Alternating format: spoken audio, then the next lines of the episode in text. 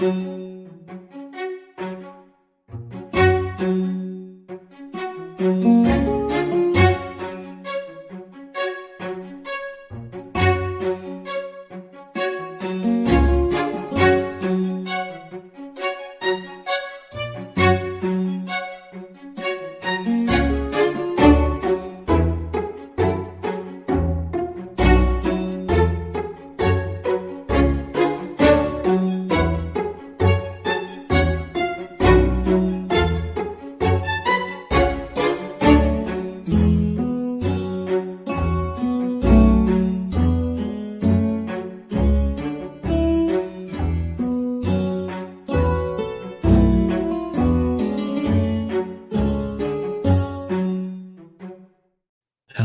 everybody, and welcome to season three, episode 19 of History's Greatest Idiots, the show where we look back through all of human history and give you lessons that you can learn from because lots of other stupid people have made mistakes and we don't want to repeat those.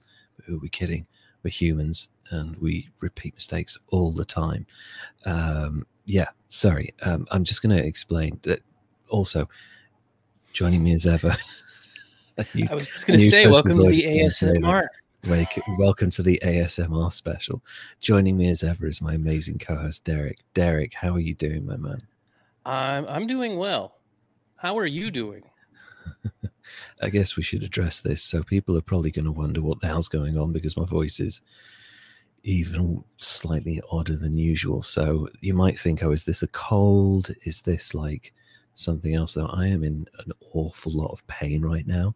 I'm in the middle of a very intense Crohn's disease flare up, and um, I've have to I've had to take quite a lot of painkillers. The reason my voice is un, uh, kind of the way it is is because um, I've been unwell in all the ways you can be from your digestive system. So I, I don't think I need to go into any more details about that. But my voice is kind of shot and I'm also on quite powerful painkillers right now. So my brain is sort of catching up with my mouth a lot of the time. So I apologize in advance if I'm not as sharp as I normally am. I'm. I, I mean, not that I'm. I'm. I'm here for your. I'm here for you, and not that I'm into your pain, but the the Lev Ross that we have going on here is. Yeah. It's, it is soothing. The Bob Ross thing that you mentioned just before we went on air, like uh, put a happy little tree over in the corner there and just give him a little friend. Everyone needs a little friend. I've been watching The Last Kingdom with my dad, and apparently Alfred the Great had Crohn's disease. I'm not surprised. Also, um, William Wilberforce, who helped abolish slavery in the UK, also probably had Crohn's disease. Also, maybe Kurt Cobain. I don't know if it was as a result of his drug abuse, but he had a lot of symptoms that are very similar to what I've had in my life with the kind of the pain and stuff. So um, yeah, thank you, Kimberly and Toastazoid, for being so kind, wishing me a speedy recovery. Thank you so much for your kind words. So um, since I won't be able to segue like I normally do, you know, kind of seamlessly and like effortlessly moving from one subject to another, like it just happens naturally. I'm just going to get the admin stuff out of the way right now. I want to say a massive thank you to our patrons, particularly um, Kimberly for joining us today, Jesse, our OG, and Andrew, our most recent patron. If you guys would like to join our patrons, please go to um, patreon.com slash history's greatest idiots. You can sign up there and get a bunch of cool stuff. You get behind this scene stuff. It's scrolling along the bottom if you're watching the video. Um, and yeah, a bunch access to all of our episodes, uh, as well as uh, scripts and a bunch of behind the scenes stuff as well. It's uh, yeah, and if you're with us for over a year, you get a special "Get Me Out of Stupidity" free card. So could look forward to that one as well. And if you'd like to follow us on social media, you can go and find us on Twitter slash X at Greatest Idiots or Instagram. You can go to History's Greatest Idiots and you'll find us there. We're also on YouTube. So if you search for History's Greatest Idiots, you'll find every, almost every single, most of our episodes in video form are on YouTube and over 100 hours of content at this point. So YouTube loves us in terms of time that we're giving to them for free. Yeah. Yeah. We're we're giving them your screen time, FaceTime for for And free. they- and they're giving us 113 subscribers in in exchange. So that's seems like a fair. We're getting one subscriber for every hour of content we produce. So thank you guys so much, YouTube. You're really helping reward us there. So um, I think like it's kind of obvious that um, I've got some shit going on. Um, how have you been the last couple of weeks, Derek? Or last Uh, week, in fact.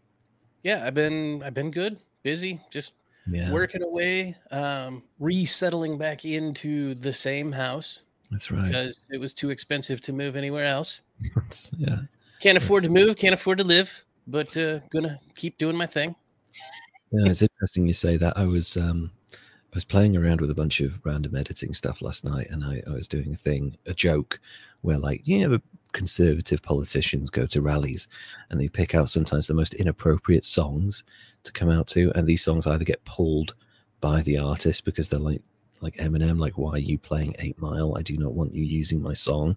Or like, know, be born in the USA, Ronald Reagan's favorite song. And it's like, actually, do you realize the connotations of that song? It's not a positive thing. Right. So I decided to edit um, Donald Trump coming out to Animal Nitrate by Suede, which is about um, amyl nitrate, which is a, a the active ingredient in poppers, which is used most notably in sex uh, in the gay community, and also the song itself is dark and about kind of horrific levels of violence or abuse. And I was like, yeah, someone, a conservative politician, would probably hear this and come out to that as their song because they think it sounds cool. Uh, that's certainly. But while we were doing that, the next song we moved on to, so my wife was like, let's play another song from this era. So we moved on to a song called Common People by Pulp, which uh, was like a number one hit in this country. It was like five weeks at number one. It's a brilliant song. It might be like one of the top five British songs of the 90s. So if you get a chance to listen to Common People by Pulp, but specifically, it's about rich people trying to be poor and like fucking it up because like you'll never understand what people are going through. And I was listening to it and I was like, this kind of feels like life right now. And this song is getting on for 30 years old. so I was like, wow, I can remember struggling um, in the 80s and 90s as a child and like a, a family being quite poor. And then things got a little better for a while, but now we're kind of back to a stage where everyone's like, my God, everything is so expensive. What the hell are we going to do? So, Yeah. Well, see, now I feel bad because I'm not I'm not anywhere near as bad off as I could be. But no, I think we're both lucky in our own way compared Oh, yeah. to other, you know, a lot of other terrible situations. But um, yeah, and, and I know we've spoken about this in the podcast before, but yeah, it's definitely um, a moment in history where life has suddenly become much harder and much more expensive than it definitely needed to be if it were managed properly by the people that it should be.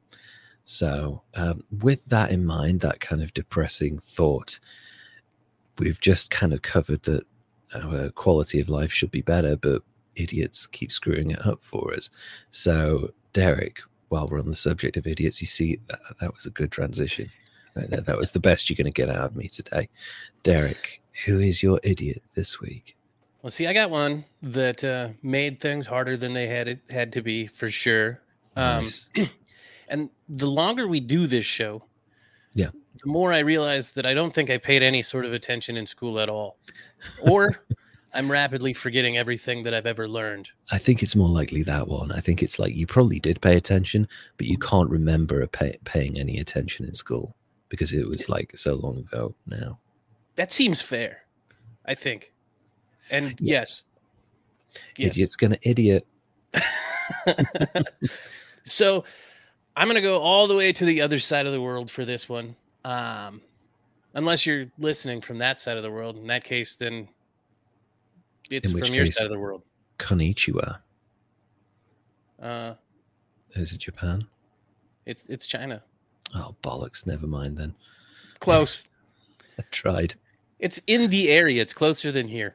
Uh, yeah, I don't think Or a Chinese there. person would like me saying konnichiwa to them. I think No, they'd probably be quite not. offended. Yeah. Sorry. Apologies. Yes. Ah, Anyway, so I want to tell you about the man I discovered. Uh, first is a meme, and he's totally a monster, and he has one of the weirdest nicknames ever. You'll know him as the Dog Meat General. Oh, what? What? That's disturbing. Oh, It is God. disturbing, and he's disturbing, but he doesn't start out. No, he starts out disturbing. Here we go. He's Zhang Zongchang, born in Yi County, that's now uh, Laizhou, Shandong, in Okay. in 1881. He was born to a. Congratulations. I think I did it. I could totally be. Yes, he did. Sam O'Nella did make a video on this guy, and his was hilarious. I will try to live up to it. no, I can't wait for this. I've never heard of salmonella. I might have it right now, but I've never heard of this person. So, uh, wow. So Zhang was born in a, a poor family. He had a pretty rough childhood and upbringing for sure. Everywhere I looked to verify it, because I didn't believe it at all, and I first heard it in uh, Sam O'Nella's video. His father was an alcoholic trumpeter and head shaver, whatever the hell that is. I, I guess it's like a, a barber, an army Yeah, barber. Like a, an early form of being a local barber. Like you just, I guess they might have had issues with like hygiene and lice and stuff. So I guess being a head shaver, that would have been like quite an expert job, really. It's definitely a sharp knife. Sure. Uh, his mother, though, was a practicing witch and exorcist. okay. Yeah, I thought that was super weird. I'm not totally into religion, but I thought that witches. I didn't. I didn't know that witches did exorcisms. I thought people were exorcising witches or burning them, or Yeah. I mean, I don't know. I don't know what was going on in China back then. I really wasn't paying attention. Maybe it's like there's a different version of that in Chinese. Maybe that's like a translation translation thing. Maybe it's like a, a healing thing. I don't know. But also witch is like really specific as well. So It was kind of uh, exercising evil spirits that made you sick, sort of stuff. right. Okay, Yeah. that that makes sense then. Uh, also great job by Toastoid of um summing up our introductions to these people. His mother was a hamster and his father smelled of elderberries. Um, yeah. Most men of Uh-huh. a certain age will get that one. um, so his his dad was like a real bastard, Mm. His mom just fell in love with some other dude. Either way, his parents split up, and he stayed with his mom and her new lover, and they took off to Manchuria when he was just a teenager. And right away, he kind of fell in with this dangerous crowd, and he started working in petty crime, picking pockets, and from there he moved on to being a bouncer and working as a prospector and kind of bouncing around he ended up at some point in Siberia where he learned a little bit of Russian, which comes in handy for him later on. Then he bounces into some legal work and then some criminal activity. And eventually he goes full outlaw in his 20s and joins a, a roving group of bandits in the Chinese countryside for a little while. fun. Uh-huh. As you, you know, you as do. you do. You know, there's no, there's no circus at this point, so you might as well just go and do the bandit thing instead. It's, it seems like it might pay better. I think so. Yeah, less, less elephant shit as well. Maybe. Maybe. I don't know. I if I had a roving group of bandits in the Chinese countryside, do they have? They don't have elephants in China, do they? Do they? Um, Maybe in I'm not sure. Certain areas. Yeah, maybe. Maybe they imported them from India. It's not that far away. So Eh. Anyway, when the Russo-Japanese War broke out in 1904, Zhang Zongchang served as an auxiliary for the Imperial Russian Army, and Ooh. started getting better at speaking Russian. Started making Oh. some contacts. okay. When that conflict ended in 1905, he fell right back into his life of crime. But he's got these newly gained life skills and he starts leading his own gang of bandits. Ooh. In 1911, um, the uh, another revolution broke out that I can't say because I didn't practice. I apologize. That's okay. Uh, he he led a group of revolutionary desperados or mercenaries, whatever you want to call them. It was a small cavalry group of bandits, and he managed to impress uh, the commanding officer in the Green Standard Army Regiment, Chen um, De Juan. De, de, de, de, I don't know. Chen. De, de, de Chuan. Um, he it, he impressed him, and it ended up getting him a command in the regular army unit for the New Republic, which is cool, right? Yeah, that's that's pretty good, and he's gone straight now. So It's gone legitimate. yeah, I mean, it's the warlord era, but it's Well, sort of legitimate ish. as legitimate as he's going to get in this era, really. Right. When the next revolution breaks out in 1913, uh, the division commander that he's working underneath picks the wrong team and gets himself killed. So Zhang gets elevated to division commander, but the general Feng that is running things. Doesn't like that his division was associated with the revolutionaries, so he disbands the unit, and then Zhang loses his command. Oh, that was quick. But as a show of loyalty, he just decides he'll go ahead and off the revolutionary uh, Chen Kui-mi in 1916. It totally worked because Feng became vice president of the Republic of China and appointed Zhang the commander of his personal guard. So, Wow! Yay for offing the revolutionaries and showing that you're loyal, I guess. Hooray for violence! For this guy in Yeah. the warlord era. Uh, but no, violence is bad. violence is bad. Don't kill people unless it Uh, makes you a warlord. A warlord. no, don't do general. it then either. Warlord general. Sorry, make it official. Uh, in 1922, he hitched his wagon to a new up and comer, uh, the Tiger of Manchuria, which is a cool Oh, name.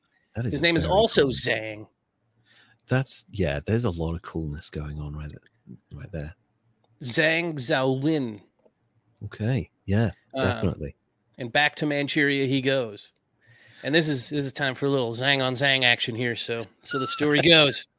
uh, Zhang Xiaolin was celebrating a birthday in 1922 when Zhang Zongchang caught his attention by seeing what everybody else was doing and doing the opposite of that, kind of. Uh, he sees that everybody that's celebrating is showing him uh, or is is trying to earn his favor and giving him all these gifts and just showering with attention. So Zhang, uh, dog meat, not tiger, doesn't even show up to the party. He just sends two empty coolie baskets. Those are the the baskets with like the hoop handles on them that you put on the the rod and carry stuff. Yeah. Yeah. Yeah. And at first, Zhang, uh, tiger, not dog meat, he he's like, "What the hell is this, man? Like two empty baskets?" And he doesn't even show up. Screw this guy. But then he's like, "Oh, wait." He's he's he's sending a message. The message is he uh, he's willing to shoulder heavy responsibilities for this guy, whatever you entrust him with, and so it totally works. Zhang, dog meat, wins the loyalty of Zhang Tiger, and uh, he's awarded a position in uh, Zhang Xiaolin's army. Very That's the smart Tiger move then. Yeah. Yeah. So he ends up being one of the more capable warlord generals because he knows how to make uh, effective use of armored trains that he learned when he Oh. was working with the Russians in their thing. That's really interesting. He also knows Russian and a whole bunch of Russian refugees that are leaving because of stuff going on there. And they totally are cool with fighting uh, Yeah, oh, yeah. for Zhang Zongchang in his army. So he recruits them up uh, and they're avoiding their civil war. And he organizes his men into these specialized units, uh, including Cossack bodyguards. Oh yeah, the the Cos- the Cossacks is it? Mhm. They are quite handy in a fight, for sure. Yeah. so he, he's he's just got the connections and he's got some skills from fighting in some pretty gnarly fighting uh, off in the dangerous cold lands of Russia early yeah. on. That really So- is, and like Tolstoy said here, definitely a war boss, which is like that's a great word. And uh, Kimberly pointed out the dude is climbing the old corporate ladder. He really is. Like he is kind of a star in the making right now. Oh, for sure. Yeah. Definitely is. And, you know, he's also one of the first Chinese generals to involve women in the military, and he did so on a large scale. Wow. He created a regiment of nurses that was uh, composed entirely of white Russian women. And they provided training to their Chinese counterparts. And that had a significant impact on morale and combat capabilities, as well as improving the efficiency of his troops for uh, caring for their wounded. So, really you know, innovating, incorporating everybody to fight in the war. This is really smart. Like having good medical assistance on the front line. That's like one of the keys to success in like modern warfare. That's really interesting that he's doing this in the 1920s. Really And impressive. And Yeah. he organized a small air force that included at least one C-59 bomber. S- What? Super innovative, right? So it's, it's basically like a kite with a propeller and just one dude just dropping stuff out of the sides. Kinda. I mean, it's one of those old biplane type things, but Wow. it's like, yeah. That's still a He's- huge advantage for like scouting and stuff. My God. That's amazing. So I know what you're probably thinking. Not really an idiot yet, No. right? Super No, no. smart. so, so but- far, he's doing great. There's more. He's getting early David Icke points, but he's about to destroy it all, like David You- Icke. You betcha. In 1925 or 24, there's more war. I mean, you know, warlord era. What did you Yeah. think? Uh, anyway, during the second uh, hmm, Zilli Feng hmm, Feng Feng Tian War, Okay. Feng Feng Tian War, he captured a crucial pass and boosted his reputation with uh, the clique he was fighting for nice. and that helped him um, gain their favor. Aha! ah, there you go. Okay, sorry. My page wouldn't load. I read from a script. Sometimes we- things don't work right. we, we both do pages and pages of scripts. Sometimes I write things and I think to myself, what the hell have I written there? That makes no sense. I do that a lot. Yeah. Um, so, so in April of 1925, he conquers Shanghai proper, and Mm. right after that, he seizes uh, Nanjing. Wow. for Zhang Zhaolin's uh, Fengtian Clique. And while he was in Shanghai, uh, Shanghai, he's a total dick. Mhm. Uh, him and Boss Zhang's son kind of wander around high on opium and let let the smugglers run amok and let the economy. Uh, sorry, I just wanted to interrupt. Um, I'm currently high on opioids, so I kind of get what he's he's coming from. Like that's actually surprisingly fun. So yeah, nice one, dog me. nice. Uh, so Sorry, carry on. he's allowing these the smugglers to run amok and that gets the economy sort of dependent upon them Wow. but he ends up uh, appointed the military governor of uh, shandong where he rules as the warlord until may of 1928 so wait, I'm trying to figure this. Is is that two years? A year? How long is that? 25 Oh, so three 28. years. Okay, so that's in this era. That's actually a decent tenure. yeah uh, and it goes a horribly Oh yeah. yeah it's a bad three years and we're going to talk Oh, about it Okay, hit me hit me with that Shanghai terribleness. uh, well this is it's uh, shandong Sorry, Shandong. they yeah they they didn't give him Shanghai. They No. gave him this other one. You're not good enough for Shanghai. So his rule there is dominated by graft and mismanagement. You kind of figured that was coming, right? Yeah. It was also dominated by excessive taxes. He Oh. taxed tax shrines, including What? yeah one uh, one of them was a shrine that was a giant bronze statue of himself. He taxed his own statue. Mm-hmm. He he heavily taxed his own troops and What? uh, their wages, and then when they were running low on money, he had the solution. Can you guess what it was? Did he tax his taxes? No, he just printed more money. Oh, okay. Well, why? I, yeah, I, that makes sense. Here, we, sorry, Kimberly pointing out. Here we go.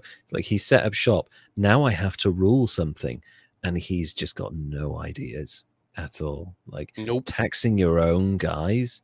That's a recipe for disaster right there. Dude, Holy this shit! This guy's a dick. Massive. Uh, so the currency pretty much becomes worthless. The population starts to starve. There's Wow. a drought. Agriculture's not going well. Uh, by 1927, the uh, provincial education systems pretty much completely collapsed. The local Oh, God. economy's in tatters. Uh, any of the opposition to him was brutally suppressed. And then when like newspapers tried to criticize him, he just had the editor shot. of, of course he did. Uh, one of his favorite hobbies was splitting melons, which Okay. is uh, bashing in the skulls of folks with the butt of a rifle, Oh, that's not good. allegedly. Genghis Khan. Good quote from uh, here. Conquering the world is easy. Governing it is harder than any battle. Genghis Khan. That's very good. Although the, Uh, the, the Mongols were actually pretty good at that. So they just They like were sat outside their yurts right? and let people. They just let people get on with it. They were just like, "You want religious freedom? Go for it. You want to do your own thing? That's fine. We're going to live in these tents over here. Just enjoy yourselves, but give us money every now and then, you know, so we don't kill you." It's basically a Mongol rule right there. You do you. Give us a little money, leave us the fuck alone, and we'll leave you alone. Like, oh, that that's all we have to do. That's easy. huh. I wish our governments would do that. Uh, no, I mean, they come for the money, but they don't leave us the fuck alone. no, and they don't do anything with it. No. you know. So uh, Wouldn't that be nice? Yeah, exactly. Anyway, so Zhang here, he's mismanaging the hell out of everything, smashing Yeah. people's heads with rifles, and also he liked to hang people and their severed heads from telephone poles. oh, nice.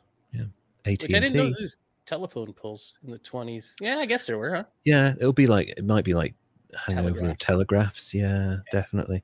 Like, oh, can you send? Oh, I'm sorry, the telegraph's down today. Too many heads, Um, blocking the signal. So sorry. Yeah. After about three years, enough was enough, and people started to band together as part of the Red Spear Society, and they revolted against him. Yeah. They were super poorly armed with, you know, spears with red tassels on the end. Mostly, that's where they got their name. Uh, but they were a major threat to his smaller units that were scattered out in the, the countryside. Right. Now, while they're doing this, and he's doing his management thing, well, he's managing this and shit's falling apart, as assholes do. He was setting up his headquarters in um, Jinan like a medieval court Ah. Okay. with lavish entertainment and grand feasts.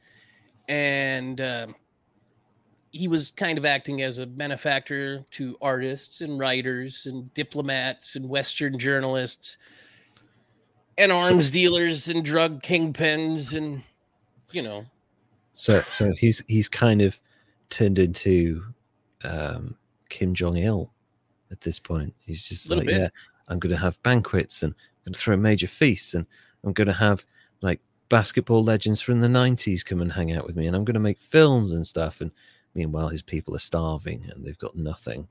So Yep. yeah, that's Yep. never a good recipe for success, really. Yep. And back at the court of Zhang Zongchang, he's shipping, uh, he's shipping, he's sipping French champagne, toasted scotch, puffing Cuban cigars, which were a favorite of his. And uh, he was also prone to losing thousands of silver dollars playing poker with other warlords and other people. Um, they played with silver dollars because his money was worthless. And they played with Mexican silver dollars, oddly enough Oh, that's interesting. and they he he got a he got an interesting nickname based on these silver dollars, but I'll get to that in a second. okay. Uh, I kind of want to break down some of his nicknames here because he's got some doozies. The most Okay. obvious of them being, of course, the dog meat general. Sure. And you you might think it has something to do with the propensity to feed his enemies to the dogs, maybe. Maybe. That's not it. Don't tell me it's the other possible option. You think maybe it's eating dogs? I think maybe it was like they got so desperate for supplies that they would eat whatever they could get their hands on. That's that's not it. Oh, thank God. It it could be that he ate a black chow chow every day, but he was a lover of dogs, so it's probably Oh, not it. That's good. That's fine. What it really is is that he was super into pai gow, which is sometimes known as eating dog meat, Oh, wow. playing pai gow. So That's really interesting. Uh, it's also the favorite brand of his tonic was known as dog meat, Ah, there you go. Okay. or or he really ate dogs. It, Or he really ate dogs. We, we we don't know, but that's really interesting. So that's one of his names. Toastoid's gone with Silver Dollar Zhang, which is like Yep. it feels like a rapper's rapper's name right now, right? Could be. Uh, Yeah. So so does his next one. You ready? Yeah, go for it. Old eighty six. Wow, that's yeah, it seems cool. this guy is cool as fuck. The origin of that nickname's kind of unclear, but the rumor around it is it's either referring to his height, meaning that he's the height of 86 Mexican silver dollars, Oh, oh, that's not good. or eh, his erect member is the length of a pile of 86 Mexican silver dollars.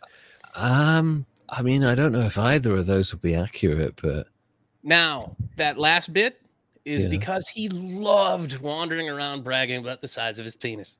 oh, he's LBJ as well. Wow, mhm. this is amazing. Uh, another one of his nicknames is the Three Don't Knows because, uh, based on his alleged his, is- let me try it again. Alleged. It's it's based on his alleged lack of knowledge about how much money he had, how many Uh-huh. soldiers he had, and how many women he had in his harem. Oh wow. Okay. Yeah, that's that's a lot of things to keep track of, but you should at least know one of those, right? Surely. You- You should, but at the height of his power, he had somewhere between thirty to fifty concubines of different nationalities who were actually only given numbers because he couldn't remember their names. God. At least he's not like, um, can you fetch me Thursday PM, please? Um, it's just like different periods of different parts of the day. not only could he not remember their names, he couldn't speak their languages Of sometimes. course not. Of course Yeah, not. He's not going to bother. You know, a lot of the times he got them from uh, rich families that he conquered. Oh, that's horrible. Yeah. I mean, as as horrible as having a harem is, um, that's like even worse. What's this? He has a secretary to help him sort through them all. I don't know. I think you'd need like multiple secretaries for all of that. To be honest, I think you'd need like a military secretary and uh, like a harem secretary and stuff. Yeah. well, he wasn't good at keeping track of anything, like Wow. at all. Not even the money he was printing or losing, because he, he, like I said, he was losing at poker like thirty to fifty thousand dollars at a go. Oh my uh, god. While everybody was starving and dying, and running around bragging about his his penis size and giving himself his own nickname 72 cannon chang which is about his Going to guess he had seventy-two cannons. no that's about his uh also the general with three long legs Ah, okay. Yeah, that's definitely him giving himself that nickname. and one for sure he gave to himself the great general of justice and might Well, yeah. Like nobody else is calling you that. now he wasn't all murder and war he was also a poet he had a sensitive side and shit I'm about to get some Vogue on poetry here. It's going to make me want to pull my ears off. Oh, you're gonna love his poetry. You're gonna love it. This one's untitled. they ask me how many women I have. To be honest, I don't know either. Yesterday, a boy called me dad. I don't know who his mother was. Holy shit. That's, That's- one. It starts out like a Steven Seagal boast, and then it and then it turns into I can't keep track track of my children. Yeah. My life is a mess. Yes. That is um, Um, that's some of the funniest poetry I've ever heard. It, Oh, it reads gets- like an Xbox Live message. that's a really good joke. Toasty. oh, it gets better. It gets so much better. Uh, his his next one, visiting Mount Tai. Mount Mhm. Tai is on the blackish side. Its top is thin, its base is wide. If you flip it upside down, its base is thin, its top is wide. Oh, that one's going on the refrigerator. Yep. Like straight away. Yeah. So proud of you for that one. Tell us about your day trip to Mount Zai. It's kind of like, yeah, I was there, and then when I was there, I kind of rolled over, laid on my back, and looked at it, Yeah. made an observation. Uh, next one is called "Poem About Bastards." Oh, this is my favorite. all right. Let's hear it. You tell me to do this, he tells me to do that. You are all bastards. Go fuck your mother. I mean, that's the best one of the lot. that's Ah. amazing. And then Uh, uh, here's the last one. And this last one he wrote, um, it's kind of just a thing he did actually. Because, like I said, there was a drought going on at the time and there was a famine, and people were mad. And they kind of held the leader responsible for, like, if we're not eating and there's a famine, that's divine in- intervention. You're no longer divinely touched to rule. So Yes. do something. And he did something and his poem about what he did was praying for rain. The sky god is also named Zhang. Why does he make life hard for me? If it doesn't rain in three days, I'll demolish your temple. Then I'll have cannons bombard your mom. So, He's a child. He's an actual fucking child. Oh my god. so what he did was destroyed the temple and then shot cannons into the air for like hours on end. It was just dumb, and it still didn't rain. In case you were thing. wondering. Well, yeah, shocker. Uh, Um, in 1928, he's ousted from Shandong and he en- ends up exiled in Japan for a little while with his stuff and his concubines somehow. how did that happen? Did he get out early? No idea. I don't Wow. know. But somehow he gets out with all his shit and then in 1929 sneaks back in to cause trouble in Shandong again anyway. Why? Just Don't leave it the fuck alone, dude. But then he gets out again. And you'd think he'd want to lie low, but he doesn't. He um, accidentally shoots a prince who's the cousin of the deposed emperor. And according to Zhang, the gun he was holding while he was standing at his hotel window just kind of happened to go off and shoot the prince in the back, and it Uh, killed him instantly. Um, Yeah, yeah, that's complete and utter bullshit. The That is- prince may have also been banging one of Zhang's concubines, There you go. and he was mad about it. Well, yeah, that's one of my many women. You arsehole. How dare you? Now he was charged, and he was found guilty by a Japanese court, Okay. and he was given a choice: Mhm. you can have 15 days in jail or a $150 fine. So he paid the fine, and he was done with it. Boom. And after that incident, he goes back to China and recruits uh, the remnants of an army in Japan, or to to recruit the remnants of his army and bring them back for um, the Biang army in Japan. Right. But he doesn't do that. Okay. He he's just kind of an asshole. On September third, uh, nineteen thirty two, he he just kind of he's just wandering around China trying to go back to his old life, do his own thing. He presents a, a firearm as a gift to the new uh, governor in a, a town. He travels to the city's railway station around 6 p.m., where he's fatally shot by the nephew of an officer that he executed in November. Yeah, Uh, of 28. bite.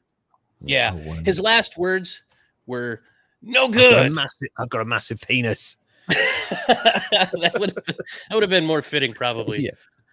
Um, his assassin served seven months in prison before being granted clemency in, um, and and then receiving a full pardon in 1933. Man, between that and his like $150 fine for murdering a prince, like people say that, oh, you know, justice is so much different than it used to be back in the day. not in this part of the world. You can No, get away with anything, apparently. Although I guess like he's rich and powerful, so maybe like it's different for him. But fuck, Yeah, but he shot a prince as a I know. foreigner. that's kind of crazy, isn't it? Right. Like he's getting the kind of fine that people got in the '60s for drink driving. You know, that's Yeah. crazy. Oh so God. that, that's the dog meat general, man. What do you think? it's kind of crazy. Like I can see why you picked that. That story and sequence of events is like, I think he might be a, I think he might be a child. Like I don't think he progressed beyond, um, like his teenage self at all. I think he was still very much mentally a child when he was trying to rule over this county because he was like braggadocious and out of touch and like doing all the things that a teenager would do if they had unlimited power and finances. So um, it's a three kids in a trench coat. Totally, that's exactly what I'm picturing right now. He's just making a sequence of terrible mistakes that like someone needs to like shout at him and tell him to go to his room for a week. You know, like that's um it's it's very difficult to not score this guy very highly because he's clearly responsible for a lot of deaths and a Oh, lot yeah. of suffering and like there's there's no other way around it like his success is it's interesting that his success was all obviously based around violence but if there's one thing that history has taught us it's that military leaders are not necessarily the best administrators they're certainly not the kind of people you want running anything so Wars. You want them running battles and wars. Yes. You want Winston Churchill on the front line of your war effort, kind of coming up with plans, keeping the nation going, trying to figure this out. When it comes to actual governance, British people got rid of him as soon as the fucking war ended because they were like, right, you're done. You fucking racist weirdo. Get out of politics. And I mean, he came back, but a lot of the time when you have like kind of military people in positions of power, they have no understanding of the world outside of their own experience of it. Um, to a violent man, history is just a series of genocides, but actually, it- it's more about taxation and uh, population movements and stuff like that. So, yeah, um, I think I'm going to go 90 with this guy.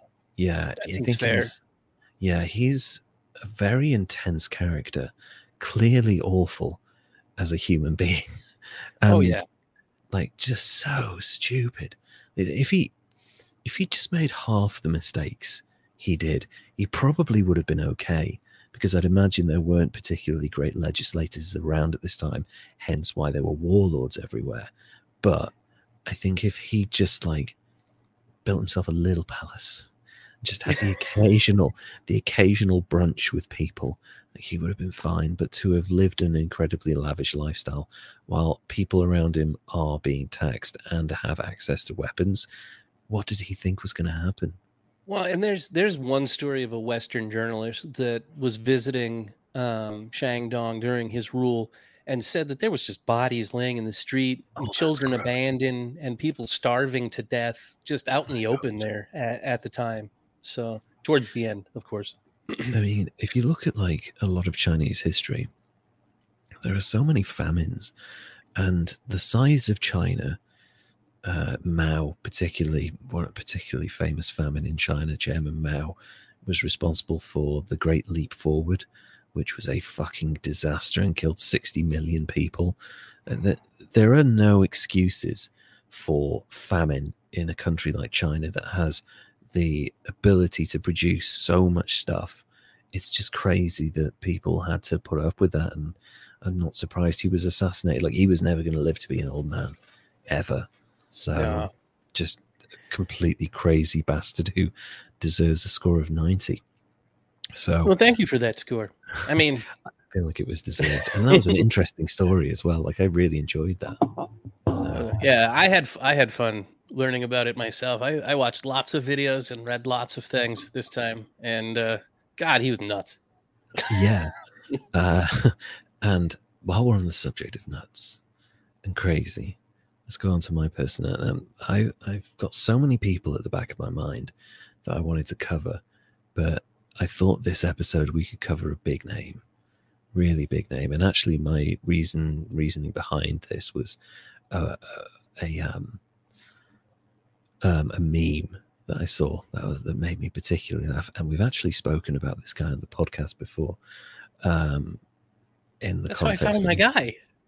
Ah, see, we're, we're going off memes. That's amazing.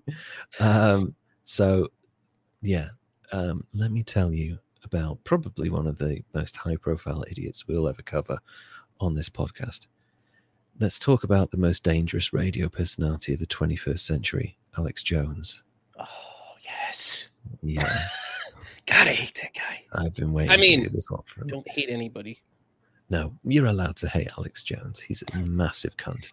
Um, so let's talk about Alexander Emric Jones, who was born on February the 11th, 1974, in Dallas, Texas, and raised in the suburb of Rockwall.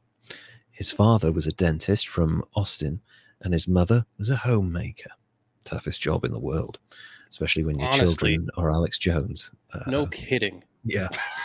he, he claims, and that's a really important phrase here claims Irish, German, Welsh, English, and Comanche descent. Uh, we're going to use the word claims a lot because pretty much anytime he claims anything, it's a lie. So Yeah.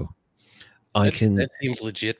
yeah, I can see the Irish, German, Welsh, English for sure, particularly with the last name like Jones. Like that's a particularly Welsh name, but Comanche, no, I'm not buying it. Yeah, I, if it's in the lineage, I don't imagine it was probably a good thing. No, I don't think that was a Comanche falling in love with uh, one of Alex Jones's descendants. I think this is probably like uh, a really bad situation, but also um, I feel like he's just invoking the Comanche thing to get himself out of potential issues around racism or like exploitation because Alex Jones is a massive fan of racism. It's it's his bag, man. That shit he loves gobbling that up. Anyway, the family moved to Austin in Jones's sophomore year of high school. He attended Anderson High School, where he played football and graduated in 1993, six years before me. What class were you? Were you 99? 99. Yeah. Same year. We're, we're the Uh-huh. Uh-huh. Uh, what what month are you? What's when's your birthday? January. Oh, you're two months older Yeah. than me. That's right. Yeah. Yeah, that's okay. Uh, yeah, so we're six. We're both six years behind Alex Jones in terms of graduating, but in terms of mental capacity, I think we're many decades ahead of him. I don't Um, know. Yeah, I'm in my 70s. I'm in advanced, but yeah, I am feeling like a 90 year old right now. Um, after graduating, Jones briefly attended Austin Community, Community College before dropping out.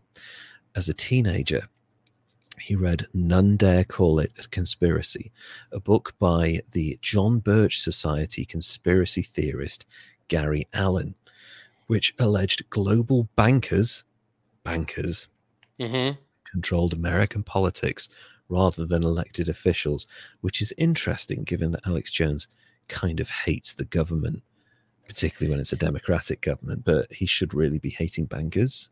So, Yeah. Well, sorry, that's weird bankers. because bankers, isn't that where the corporations get their money? And corporations are people. corporations, I know, but he's he's fine with corporations, so it's it's the politicians he's concerned about. So, also Yeah. let let's not beat around the bush here. When conspiracy theorists use words like bankers, they're talking about people from the Jewish community. That's all that is. Um, he's only right by um, a- bit since money does control politics. I mean, that is true, and that has always been the case. But uh, yeah, bankers controlling stuff. Anyway, little side note about the John Birch Society, who published this book. It was founded in 1958 by Robert Welch Jr., a man who accused Presidents Truman and Eisenhower of being communist sympathizers and possibly Soviet agents of influence. So Yeah. Okay. there's your bad shit. crazy stuff. he alleged that Eisenhower was a conscious, dedicated agents of the communist conspiracy, and that Eisenhower's brother Milton was the president's superior in the communist apparatus. President Eisenhower, General Eisenhower. General Eisenhower, nationalist hero. General Eisenhower was a communist, apparently, and his brother Okay. Milton was his boss. That, is that his older or little brother? Because now I don't know. Well, actually, yeah, that's that that that makes it slightly less plausible. Uh, maybe. Uh, That's ridiculous. that is ri- really ridiculous. President Eisenhower never responded publicly to Welch's claims, probably because he didn't know who the fuck this crazy arsehole was. Sorry, somebody thinks I'm a communist. Have they seen any of my speeches? Have they Right. read any of that? Unbelievable. And Truman, uh, the guy Uh, who dropped the bomb. It's like, yeah, oh yeah, he's a communist. I, mm, that's just weird. It's really like weird thinking. odd targets. I think it's probably because like they're high profile, they're elected. I'll get attention for saying this. That's literally a lot of the time when I hear conspiracy theorists. That's what I think is going on. It could be, but I mean, it's easier to destroy reality by saying the craziest possible crap. Oh yeah, because you're like, it's so crazy, it must be true. No, it's Yeah. just full crazy. Yeah. So um, the book had a profound influence on Alex Jones, although profound and Alex Jones is two phrases you're not going to hear too common. Um, and he has described Allen's work as the easiest to read primer on the New World Order. Emphasis there on the easiest to read part, because of course he's going to get attached to something that he can, you know, finally read all the way through. yeah, a through lot of small words. a lot of small words and big print. And oh my god, it's only 35 pages. That's perfect for me. And have pictures. Pictures. it's got flipping through with the little animated things in the bottom of the page. Uh, the Waco siege at the Branch Davidian complex near Waco, Texas, had a massive impact on Jones. It ended in April 1993. We've covered it in this podcast. There's a whole episode on it. Go and listen to that episode. Honestly, really proud of that. And I think we give a reasonably balanced interpretation of what happened at Waco. You know, I think so. I think uh, so. compared to Alex Jones was certainly more balanced. Uh, near the end of Jones's senior year of school, uh, this happened with a substantial fire and significant number of fatalities. According to the Southern Poverty Law Center, these events only confirmed his belief in the inexorable progress of unseen malevolent forces. like ghosts? Yeah, I know. Oh I no, deep state. The, yes, that's it. Yeah, pizzas and politicians and stuff. Um, it was at the time he started to host call-in show on public access television in Austin, ACTV. Um, the Oklahoma City bombing on April 19th, we're just covering all the bases here. Uh, Yeah. April 19th, 1995 was intended uh, intended by perpetrator Timothy McVeigh as a response to the federal involvement in the botched resolution of the Waco siege on its second anniversary, amongst other stuff like Ruby Ridge Yeah. stuff like that. it's really kind of interesting because I think a lot of what you're going to talk about has been things like that are going to spider web together with people that we've covered uh, yeah. white nationalists and uh, Waco and and- yeah it's mm, Marjorie Taylor Greene they're all tied together man It's almost like idiots stick to the same theories. yeah Um, so yeah, and um, Jones began accusing the federal government after the uh, the uh, Oklahoma City bombing that he caught that um, of having caused it. He said, "I understand there's a kleptocracy working with psychopathic governments, clutches of evil that know the tricks of control." So there's a lot going on in that statement. And yeah there is um, psychopathic governments, clutches of evil that know the tricks of control. I kind of want to talk about this because this is something that people, conspiracy theorists, say all the time. Like, oh my god, they're out, they're going to take over, they're out to control us. If the New World Order or whoever Alex Jones sees as the enemy is so all powerful, how come people A talk about them all the fucking time, like in negative ways? And B, how come there's no real control in place anywhere? Like, have you seen how fucking dysfunctional the world is, Alex? Like, does this look like anyone's grand plan? Yeah, it's a bit of a shit a shit show. So they're really bad at it. Like if we're supposedly under control and he'll say oh well it's made to look like this like whose plan involves leering from one massive international crisis to another it really was oh so they can set up a one world government yeah there's like more division now in the world than ever before this is nobody's plan for Yeah. unity right here I, th- I think it's weird because I just I, I mentioned that it's all spiderweb together and that it's all connected, which sounds really super conspiracy theory. But I want to go back and touch on that. I don't mean it in a conspiracy theory way. I mean they No. all believe the same dumb shit. Yeah, basically. They're all going on the same stuff. They've all been influenced in the same thing and they all come to the same conclusion. So in a sense, that's the conspiracy, is they all end up believing the same thing, really. Although we'll get to Alex Jones disowning people a little bit later on. Um, he did not believe that the bombing had been the responsibility of Timothy McVeigh and Terry Nichols. In 1998, he released his first film, America Destroyed by Design, which actually, as far as titles go, that's that's a pretty good title. It could Memorable. be. Yeah, Yeah. yeah. I um, mean, it's going to be terrible. But uh, in 1998, Jones organized a successful campaign to build a new Branch Davidian church as a memorial to those who had died during the 1993 fire. Now, I'm actually not too opposed to that, really, because a lot of innocent people did die in that situation. that's so- true. Yes. I, I don't necessarily have a problem with that. I just wish it was someone other than Alex Jones doing it. So um, he often discussed the project on his public access television program. He claimed that David Koresh and his followers were peaceful people who were murdered by Attorney General Janet Reno. She's on the front line with a AK 47, you know, just fucking charging in there. Um, She, she yeah. I, uh, She, yeah, She- we have I'm gonna problems cover her. We, we're definitely going to cover Janet Reno and possibly her doppelganger, um, Bill Gates. They just they, they look so much alike. It's frightening. Um, and also, um, he takes uh, umbrage with the ATF, the Bureau of Alcohol, Tobacco, and Firearms during the siege.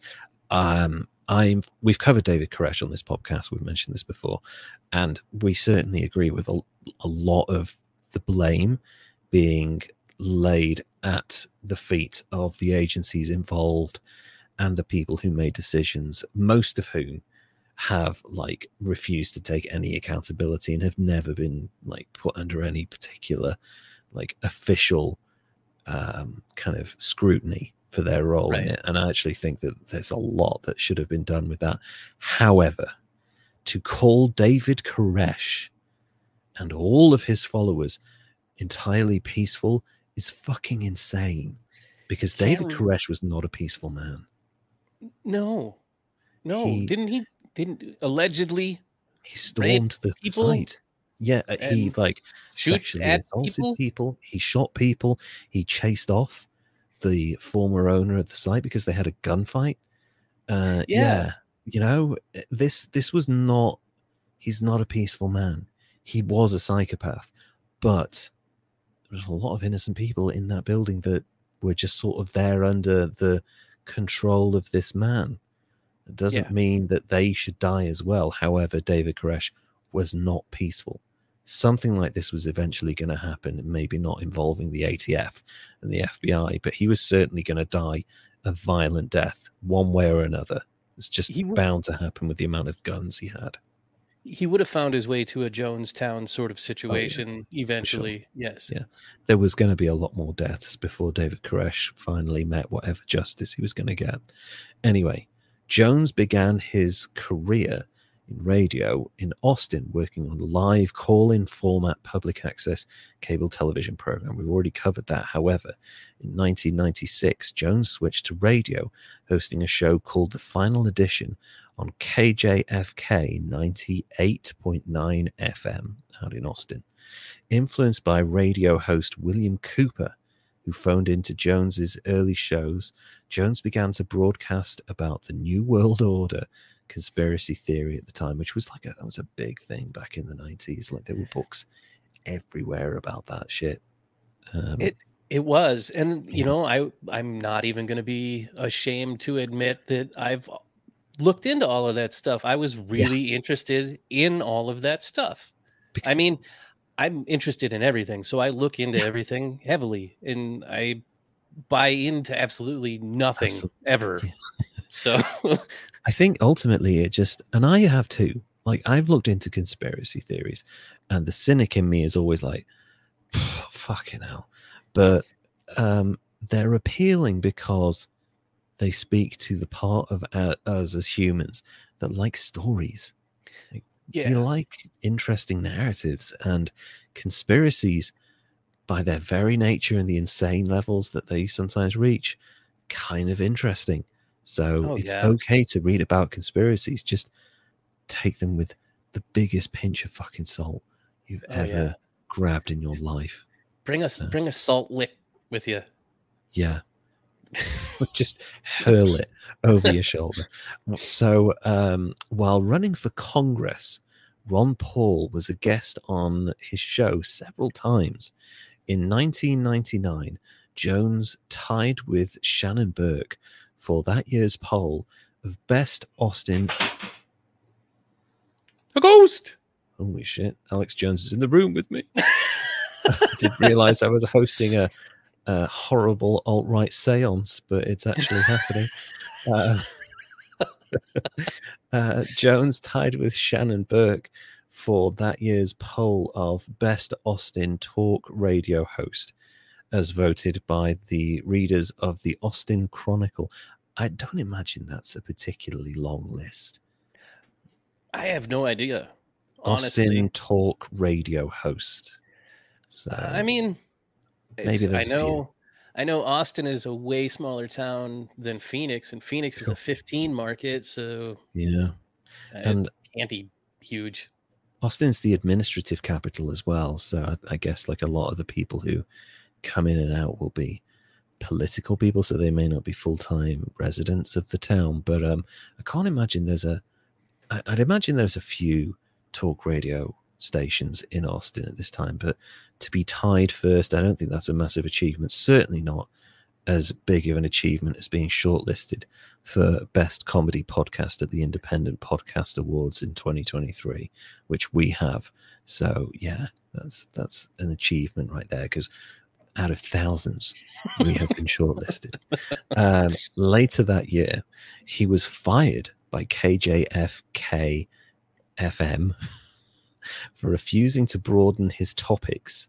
He just wanted to talk about um, conspiracy theories um, that the recent Hitman games have a pretty unique take on the New World Order, where new members are elected after some time, so no one has enough time to fuck anything up, and being set up in a way that even the powerful elite don't know they exist. That's cool. Toasterzoid, thank you for that. I I have only played one of the Hitman games, and this I find them really hard. Fun, but really hard. So I have to read into that. I'm I haven't played any games in a long time, but I'm really looking forward to the new Grand Theft Auto. Yeah, me too. I want I want to do stuff that I can't physically do in the real world mm-hmm. and the game. And I'm not just talking about jacking cars and and like flying off into the sky or whatever. I'm talking about like playing tennis or basketball. I just I want to fly planes again. Yeah, that's so fun and freeing. I really do love that. Um, anyway, so um, he's fired because he refuses to broaden the topics of his radio show. The station's operations manager said that Jones's views made it difficult for the station to sell advertising because who wants to be associated with a nutcase? He got really? cancelled. He got cancelled. It was there, and it, it, was them, and this is where it gets funny. Um, So Jones said it was a purely political uh, decision, and it became it came down from on high. Like, what, like like fucking Bill Clinton or something? Like, who do you Yeah. think made this decision? Um, I was told eleven weeks ago. Oh my god, he did say it. I was told eleven weeks ago to lay off Bill Clinton, to lay off all these politicians, to not talk about rebuilding the church, to stop bashing the Marines. A to Z. Why would you bash the Marines? I don't know. What the fuck have they done to you? Mm. Stole his don't know him. girlfriend. Stole, yeah, his girlfriend definitely left him for a Marine. After his firing from KJFK FM, Jones began to broadcast his own show by internet connection from his home. That must have been depressing to listen to back in the day. The late Yeah. 90s internet, just like getting your dial up tone. Don't don't pick up the phone. I'm using the internet. Get off the phone. Trying to listen to Alex Jones talk about the New World Order. Oh man. in July 2000, a group of Austin Community Access Center radio hosts claimed that Jones had used legal proceedings and ACAC policy to intimidate them or try and get their broadcasts removed. So, a powerful, shadowy figure used his influence to get people removed from the air. Couldn't be Alex Jones. He'd never do that to someone else. Wait, so he was the powerful shadowy figure that Got a bunch of like amateurs taken s- off the air. hmm community access. it's kind of like every time somebody really openly complains about somebody doing something to them Yeah. They're doing that to somebody Yeah, it's like they're talking about themselves and Hmm. they're just they have to get it out because their psyche can't contain the fact that they're a massive fucking hypocrite. So that's why i do Uh, this show because i'm an idiot in case anybody was wondering that's why we both do this show. Um, in 2001, Jones's radio show was syndicated to approximately 100 stations. Um, on the day of the 9 11 attacks, Jones said on the radio show there was a 98% chance that uh, this was a government orchestrated, controlled bombing. He began, yeah, bombing. that one almost got me though Yeah, that's there's a lot of stuff around that. What's what's this from Toasty? We really need to do something about people shooting babies into space. Yeah, that's that's such a serious problem. Um, he began promoting the conspiracy theory that the Bush administration was behind the attack, and I love this. Like, I mean, you could say like, oh, the CIA or the New World Order. Like, you could have said either of those things, and I'd have been like okay, there's like a grain of truth to that, but to think that the Bush administration was organized enough to pull off 9 11, like, I just well, don't fucking buy it. when that loose change movie came out Yeah, that was really really well done it was. and true. super super persuasive and looking at the fact that dick cheney was in the vice presidency bush's dad was the director of the cia before he was uh, president that it connected dots albeit Yeah. loosely loosely loosely. um it it was yeah i don't know i could see i almost fell for it Yeah. You see, the thing is, there are some aspects to the sequence of events on that day that are definitely like open to questioning. But I just, there's something about saying that the Bush administration orchestrated the full thing just doesn't, that's a very complicated thing to orchestrate. And you really think one administration is going to pull that entire thing off flawlessly? I just don't, I don't No, it. yeah. As I grow, I just realize that people out there are just really incompetent and bad at their jobs. All of them, all the way up the chain. You just don't realize it. You Yeah. grow up thinking adults know what they're doing and they don't. We really don't. We just sort of like we're kids uh, that look like blinked and like ten years disappeared in front of our eyes. We're like, oh, we have to do this now. Okay, decisions. Oh my god. Um, as a result of his stance, several stations dropped Jones's program. According to columnist Will Bunch, Jones became a leading figure in the 9 11 Truther cause. In 2010, we're leaping quite far ahead here now, the show, which had been cancelled a few times but had regained its popularity amongst the conspiracy theorists, uh, attracted around 2 million listeners each week. According to Alexander Zaitchik of Rolling Stone magazine, in 2011, Jones had a larger online audience than Glenn Beck and Rush Limbaugh combined. That's So- not dangerous.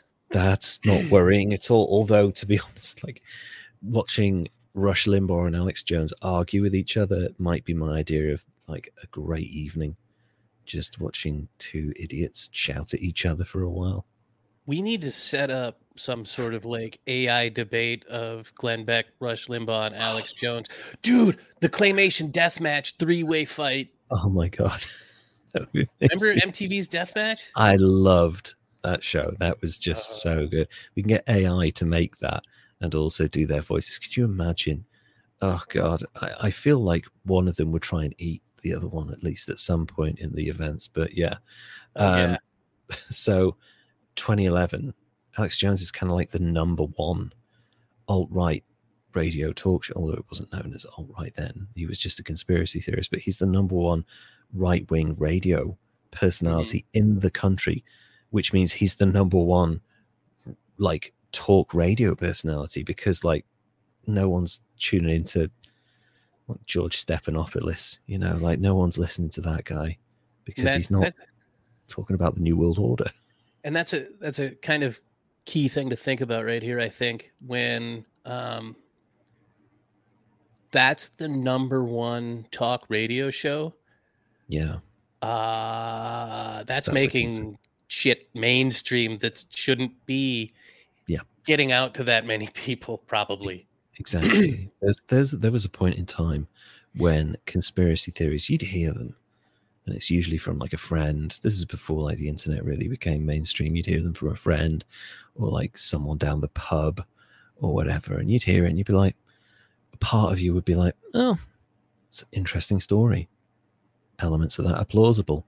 It didn't happen, but that's kind of an interesting story. But for a very long time now, conspiracy theories have become central to right wing politics around the world. It's not just in America. Like Marine Le Pen in France and a bunch of people in Eastern Europe, like conspiracy theories have become their political capital now. It's really worrying. it is So it's just because it's easier Yeah. than because people yeah. already buy into it. So Mhm. why not peddle lies?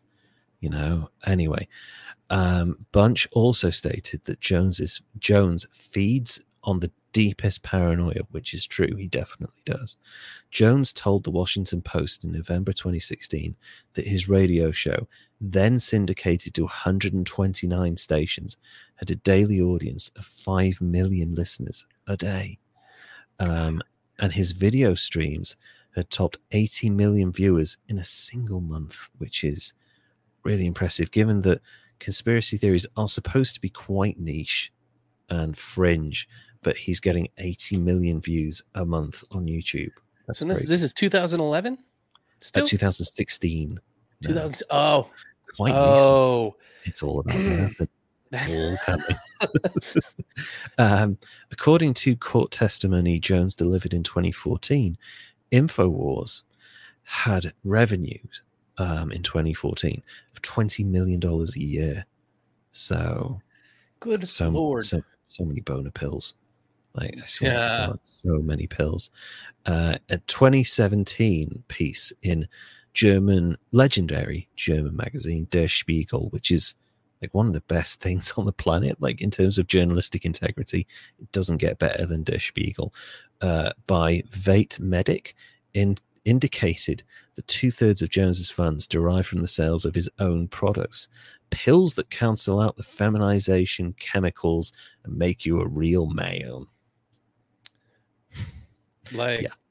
like what kind of pills Oh, we'll get to that now. Okay. These products are marketed through InfoWars' web or were marketed through InfoWars' website and through advertising spots on Jones's own show. So he's doing his own mid rolls. Smart. Um, they include dietary supplements, toothpaste, bulletproof vests, and brain pills. Uh, I've got yeah, brain pills. Uh, yeah. Which, um, so hold an appeal for anyone who believes Armageddon is near, according to Medick, from September 2015 to the end of 2018. So essentially a three year period. The InfoWars store made $165 million in sales, according to court filings relating to the Sandy Hook lawsuit, which we'll also get to in a bit. Mm. In August 2017, California medical company Labdoor Inc.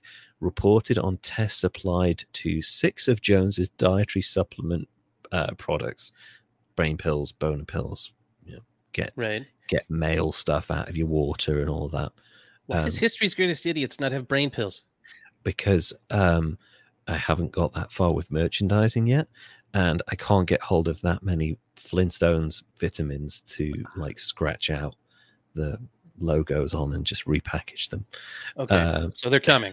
They're coming. I'll just need to get hold of a vast supply of vitamin C tablets. Um, so uh, they've done tests on a bunch of six of Jones's dietary supplement products. These included a product called Survival Shield, which was found by Labdoor to contain only iodine. That's it. Iodine pills. Okay. Yeah. Uh, and a product named Oxy Powder, which comprised a compound of magnesium oxide and citric acid, common ingredients in normal diet pills. So Okay. yeah. So nothing nothing dangerous now, okay. but um Labdoor indicated no evidence of prohibited or harmful substances, but cast out on the marketing claims for these products and asserted that the quantity of ingredients in certain products would be too low to be appropriately effective. They're essentially like placebos, it's Okay. snake water. So, um, on a 2017 segment of Last Week Tonight, host John Oliver, I- love that show, um, stated that Jones spends nearly a quarter of his on air time promoting products sold on his site, many of which are purported to be solutions to medical and economic problems claimed to be caused by conspiracy theories described on his show. Research commissioned in 2017 by the Center of Environmental Health determined that two products sold by Jones contained potentially dangerous levels of lead. Uh, were those the pills to fix the economy? I, I guess so, because that'll do it. You know, you wipe people out, then there's a surplus of like, you, there's like some sort of labor shortage, so you can chop it. I don't know, but yeah, so they're either completely useless basic dietary pills, or they're full of fucking lead. Nice. what the hell? I know. You're swallowing bullets or air, so completely. Good job. Alex. Nice one, Alex. You absolute psychopath. According to leaked text messages from Jones's mobile phone, there's going to be so many of these. Um, Infowars sold Vasobeet, a product it described as a powerful beet formula. It's fucking Dwight from The Office now. Um, at a 900% retail markup as of September 2019. 900% just beet juice in a pill and he charges the earth for it. wow. I know. what a dick. what a massive dick. That's what Um, they say if you take the beet juice pills. Yeah, wow. I can I can actually make love to a woman now. Um, on January 29th, 2020, InfoWars pulled in $245,000 in food sales a day after Jones stoked fear about food shortages caused by the COVID 19 pandemic in a broadcast. That's disgusting. Yeah. He's stoking fear and then literally making money off it right away. Yeah. That's that's uh in a way is it is it profit profiteering. profiteering. uh, It's it's exploitation kind of. as well because he knows that he's got these people wrapped around his finger and that they will believe everything he says. So when you say there's going to be a massive food shortage because of the shipping issues around COVID 19, and there were shipping issues, but there was never going to be that kind of food shortage. You stoke people to either run out to the supermarket and clear the shelves or buy it from your store, which you talk Mhm. about all the time. So that's really profiteering and grotesque. It's just disgusting. So, yeah, during the April 22, uh, 20, 2022 InfoWars bankruptcy hearing, Jones' representative stated that InfoWars is a prominent trademark in the conspiracy theory community, and Alex Jones is equally as prominent, which is true. It goes on to say he uh, Alex Jones's name was the Coca Cola of the conspiracy theory community. So, Okay. is that Don't do that to cocaine? Um, yeah, Probably, allegedly. Allegedly contains cocaine. Uh, but yeah, like that's not a good thing to be the figurehead of, really. Like, I mean, if you're doing it for entertainment, like I mean, okay, so one of my favorite shows, and I guess this is cross promotion or whatever, but I love, I love watching the Why Files. I love it. I don't think I've seen that. Uh, on on YouTube and podcasts and stuff. Uh, AJ and Hecklefish do conspiracy theories and YouTube uh, UFOs and all of that. I'll watch But- that. But he lays it out and talks about like it could be real, it couldn't be real. Here's the evidence debunking it, and that's Totally cool. it. Yeah, fine with that content. Don't make fine. people go crazy. don't drag people into your delusions. And Toasterzoid's got a good question here.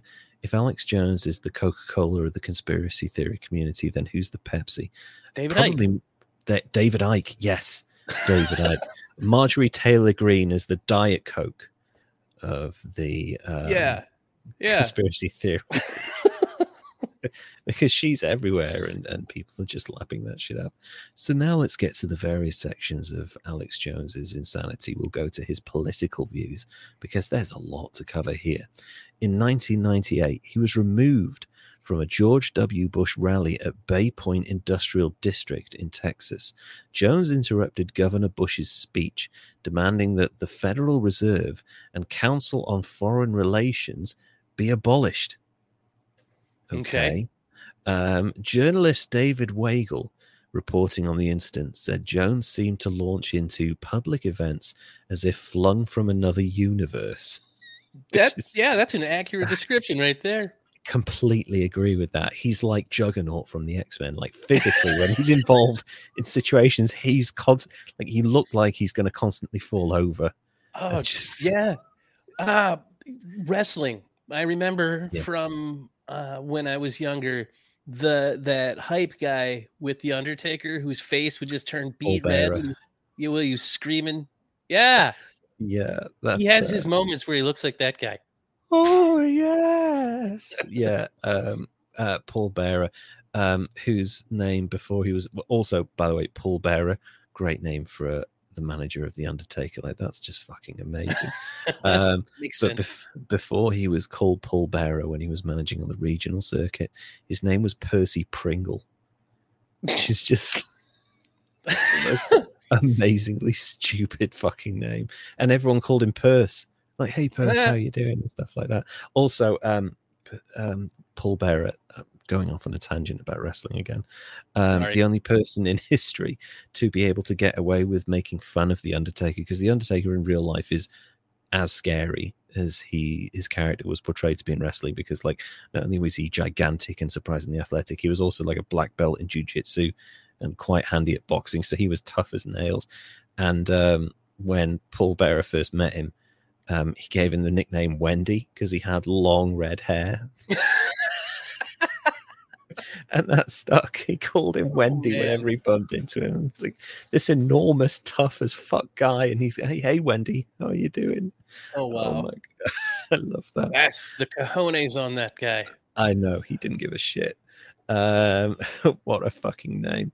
So, um, in the early 2000s, Jones was Jones was one of seven Republican candidates for state representative in um, the Texas House District 48, an open swing district based in Austin, Texas.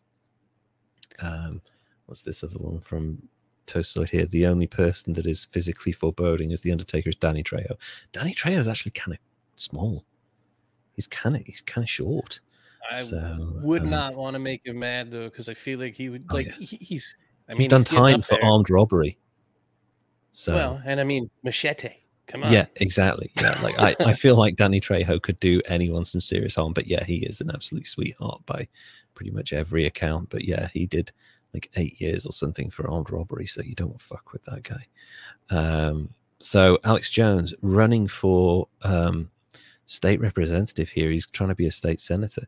Jones said that he was running to be a watchdog on the inside, which is I, I I'm okay. Okay. He wanted to be part of the club, man.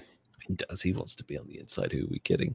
Um, he was on death row for a while too. Holy shit, that's dark. I didn't know that. Did not know that. Trejo. No, that's amazing. Um, so Alex Jones withdrew from the race after a couple of weeks because he had less than one percent calculated votes. So Didn't do well. I that's hilarious. that's, That's like- odd for as many listeners as he had. I know. Must not be from Texas. They, they they may not be able to vote. they might um, they might not be of age to vote yet, but um, yeah. So Alex Jones pulled out. He's it's kind of it reminds me of Succession when the older brother um, is trying to run for president of the United States and he has less than one percent. He's like, should I should I pull out? Should I make some sort of deal where I pull out? Can you get me like like he's trying to get like to become a foreign dignitary or something? And he's like, can you get me one of the nice countries like France? I'm thinking France, and they're like, no, you're not getting France. You're getting like Panama or somewhere like that. so speaking of succession, um, what's his name? Yeah, Rupert Murdoch, yeah. Rupert Murdoch has stepped down at the age of 92. Fucking about time. Oh my god. Um, so thank God he's gone. On back to Alex Jones. On the 15th of July 2000, Jones infiltrated the Bohemian Grove cremation of care. A Jones alleged planning event of the New World Order involving child sacrifice, which he called a ritualistic shedding of conscience and empathy and an abuse of power. We've spoken about this specific event before. Um, Jones did this alongside Jon Ronson, who was doing it as part of an investigation into conspiracy theory worlds and the people involved in them and the various aspects of them, particularly the Bilderberg group around this time. Like he invented, he went to look into the Bilderberg group, and actually, it was one of the few conspiracies where he's like, oh my God, I recognize that person, that person, that person, that person, all of them going into this one building. So he was like, I believe that Bilderberg is full of very powerful politicians and stuff. Um, it sounds like the Court of Owls from Batman. Toastoid. Yeah, that's kind of what it is. So when Alex Jones and Jon Ronson they broke both broke into this event, they both eventually meet up at the same point. They're like right alongside each other when they watch the um, ritualistic shedding of conscience and empathy, which is actually just like a whole ritual they do to kick off the weekend. Um, Ronson saw this and he saw a harmless gathering of rich, powerful old men who were just getting drunk, camping in the wilderness in quite lavish environments, in privacy, complete privacy, and just peeing against trees. And this whole ceremony, he was like, was clearly a papier mache thing in a float. And they were saying, be gone, care, and stuff like this. And it caught fire. And you can hear over the loudspeakers, you can hear the care crying as it burns and then music plays and stuff and he was like oh it's just them shedding care alex jones saw a child sacrifice so Yeah. I mean, don't see stuff that's not there, but I mean, Yeah. it's kind of concerning that a bunch Oh, of yeah. wealthy, powerful people are shedding care and empathy. uh that's so the empathy thing comes from the empathy thing comes from alex jones the care thing uh was part of the i can't remember what the ceremony is called i do have the book somewhere in my house but it's basically where they're saying we're letting go of everything for the weekend we're just relaxing That's it. Oh, and that's well, that's basically what the ceremony normal. is, which is like, yeah, it's not it the the sacrifice of care or something. They're just saying we're here for a good time for this weekend, and then we go. Um, he only wanted to expose them because he wasn't invited. Exactly, that's it, Toasty. So um, when they get back to the hotel after this whole thing, Alex Jones is like rambling like a lunatic, and he's seen like malevolent rituals and evil everywhere. And Jon Ronson's like, that's not what we witnessed at all. And he's like, yes, it was. It was pure evil. So if you do want to read more about this, um, read Jon Ronson's book, Them.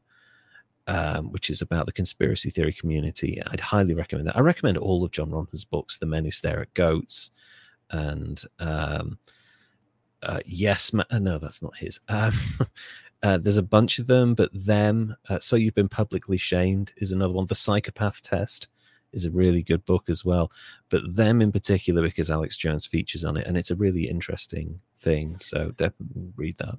I feel like if he saw something totally different, maybe he was on mushrooms.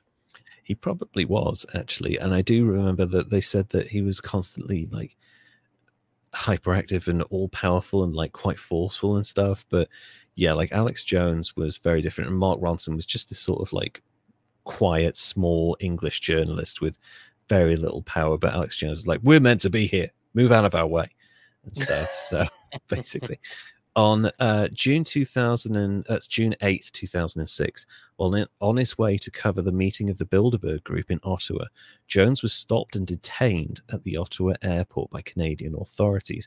You might be thinking, "Oh, actual Was it the mushrooms? Was it the mushrooms?" uh, they confiscated his passport, camera equipment, and most of his belongings. He was later allowed to enter Canada legally. Jones said about his immigration hold, I want to say on the record, it takes two to tango. I could have handled it better. So basically, he didn't get permission to come into the country and he just snuck in illegally. So he tried to illegally immigrate somewhere. He was an illegal immigrant for a time. Hmm. I wonder That's how he funny. felt about that experience. Um, so, and he was okay because he was doing it. Yeah, he was a white man doing it, so it's totally fine for him to do it. But yeah, um, on September the 8th, 2007, Jones was arrested while protest- protesting at the 6th Avenue and 48th Street in New York City when his group uh, when his group crashed a live television show featuring Geraldo Rivera. He was charged with operating a megaphone without a permit. Didn't know that was a crime, but it's New York, so that makes sense. And two other persons were also cited for disorderly conduct. It's, it's Alex Jones, of course, they were disorderly. Yeah. Um, yeah, Jones is moving on to other political stuff. He's a vocal gun rights ad- active, uh, advocate. MTV labeled him a staunch Second Amendment supporter, which is a polite way of calling him what the Daily Mail called, uh, the Daily Telegraph called him, which was a gun nut. So uh, on the on January in January 2013, Jones was invited to speak on Piers Morgan's CNN show after promoting an online petition to deport Piers Morgan because of his support for gun control. I wish he'd never come back personally, but um, yeah, fuck Piers Morgan. In the ensuing debate with Morgan, Jones stated that 1776 will commence again if you try to take our firearms. Don't touch my shit or I'll fight you. Um, yeah, Jones said he owned around 50 firearms. That's a lot. Must be like an there. entire. Wow, that must be like an entire room of his house. Morgan said on CNN's newsroom the following evening he couldn't conceive of a better advertisement for gun control than Alex Jones's interview last night. I, I kind of agree. Like, if there's one argument for maybe not everyone should have a gun, it's Alex Jones. Have the idea of Alex Jones having a gun. yeah. I mean, Although he's never shot anyone. that's So- true. And I mean, but publicly, his persona, it, it, I guess it would depend on how he is in real life. Off, Yeah. as much as he's yelling and as angry and Mhm. screamy as he is, you've got to assume that he's going to road rage and pop somebody someday. I think s- uh, I feel like it is, and actually we'll get to that a little bit later. Like, is this the real Alex Jones? But Yeah, is it? Yeah. Well, who knows? But there is kind of some question about that. But yeah, like I feel like anyone who acts like that you would be concerned that one day someone cuts him off in traffic and he just opens fire. I mean, because he's an angry, angry dude. He's Like- angry, and he has chased people in the street before. Yeah, So yeah, that's know. concerning to me. That that when somebody gets that angry about a topic, and I know you have to get that kind of worked up to get your audience worked up to give you money. absolutely, That's the that's the Apparently. formula. yeah. Although it's clearly not working for us. Maybe I need to shout more. Um, maybe we'd be rich if I shouted and covered the conspiracy theories. Maybe. I think my if- I think if we do more of the ASMR, we might be rich. I think so. Yeah, I, I, I tried that for a while. I'm not doing that anymore. That got weird very. that got weird very quickly. Um, so Media Matters covered his claim onto another political thing now. Media Matters covered his claim that NFL players protesting during the national anthem was kneeling to white genocide and violence against whites, which the SPLC featured in their headlines review. His reporting and public views on the topic had received support and coverage from white nationalist publications and groups such as the Alt Right Corporation and this hilarious name, the New Zealand National Front. So I know New Zealand, the the angry alt right fascists in New Zealand. That's odd. That's a really weird. Still, I'd imagine they're still mad about people getting mad about the kneeling Yeah, protest. they got mad about the kneeling protest. They got mad when they protest in the streets because it got violent. So if they peacefully protest, they're mad. If they actively, loudly protest, they're mad. How do they want them to do it? they, they basically don't is Oh. is the answer they just want them to shut up and carry on being killed um but yes, yeah something about being supported by the new zealand national front is weird because news the idea that new zealand national front like this is our country get out like no actually you're you're all prisoners that were brought here and you took the country from the maori. So um yeah and also can you imagine an angry new zealander? Like Taika Waititi has watered that accent right down recently because it sounds hilarious now. To pretty much anyone who says it. So I didn't. I didn't know that there were white nationalists in New Zealand. I I don't know a lot about New Zealand, honestly. uh, beautiful place. Lord of the Rings is filmed there. Um, all of it, and yeah, just I know the All Blacks. That's that. Yeah, All Blacks rugby team, one of the most successful sports teams in all of sporting history. Uh, really liberal country as well. Really open and welcoming. Incredibly expensive to move to. They have very strict visa laws, and apparently they have fascist groups, which uh, is weird because I just I can't hear the New Zealand accent in a threatening way at all. I, I, if you've got okay, so I've got a joke. What animal says quick? Don't. I don't know what animal says. from quick? a duck from New Zealand. quick. So- Sorry, that was an ultimate dad joke there. So um, Jones has reportedly made a bunch of hateful comments towards the LGBTQ community. In 2010, he claimed the reason there's so many gay people now is because it's a chemical warfare operation. and I have the government documents where they say uh, they're going to encourage homosexuality with chemicals so that people don't have children. If he really had those documents, he'd have fucking monetized them by now, right? Okay. He'd- Yeah, and obviously he doesn't understand how economies work. No. Why why are we trying to slow down children and Yeah. We're already facing not enough people to run the economy coming up here because we had a shortage of population growth. Exactly. Like most Western countries and places like Japan, China, and Russia are all facing a well, Russia because they're having their younger guys getting killed, but uh, basically they're facing huge population issues because they're going to have a very old population in the next 30 years, and that's you know a significant problem. So why would the government be encouraging that? You know, why would they look to cripple their own future? You know, in time, Yeah. it doesn't make any sense. It's the stupidest theory. But um, in a 2013 interview on YouTube concerning same sex marriage, he ultimately blamed the globalists We know what that means. Yes. Um, uh, who want to encourage the breakdown of the family because the family is where people owe their allegiance. You owe your allegiance to your family? It's a weird phrasing. I mean, I don't know. and he also said that as a means to get rid of God by taking the right of an ancient unified program of marriage and breaking it down. Got to be honest, Alex, there are plenty of gay people that believe in and worship God.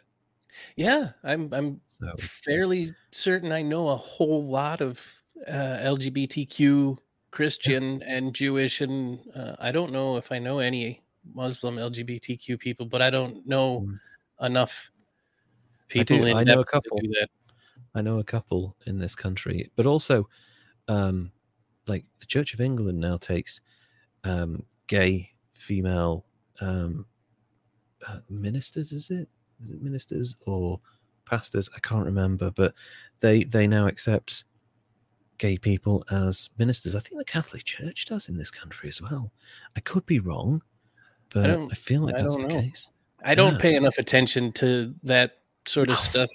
I honestly, I was just talking to my wife about religion the other day, where I, I said, um, I honestly thought everybody else just um, kind of looked at it the same way they looked at all ancient religions as Sure. well as it's like here's some really cool stories with good ideas and values in it to help you along your way Yeah. and nobody was really as into it as they all are but that whoops Some people are super into it. I promise you that.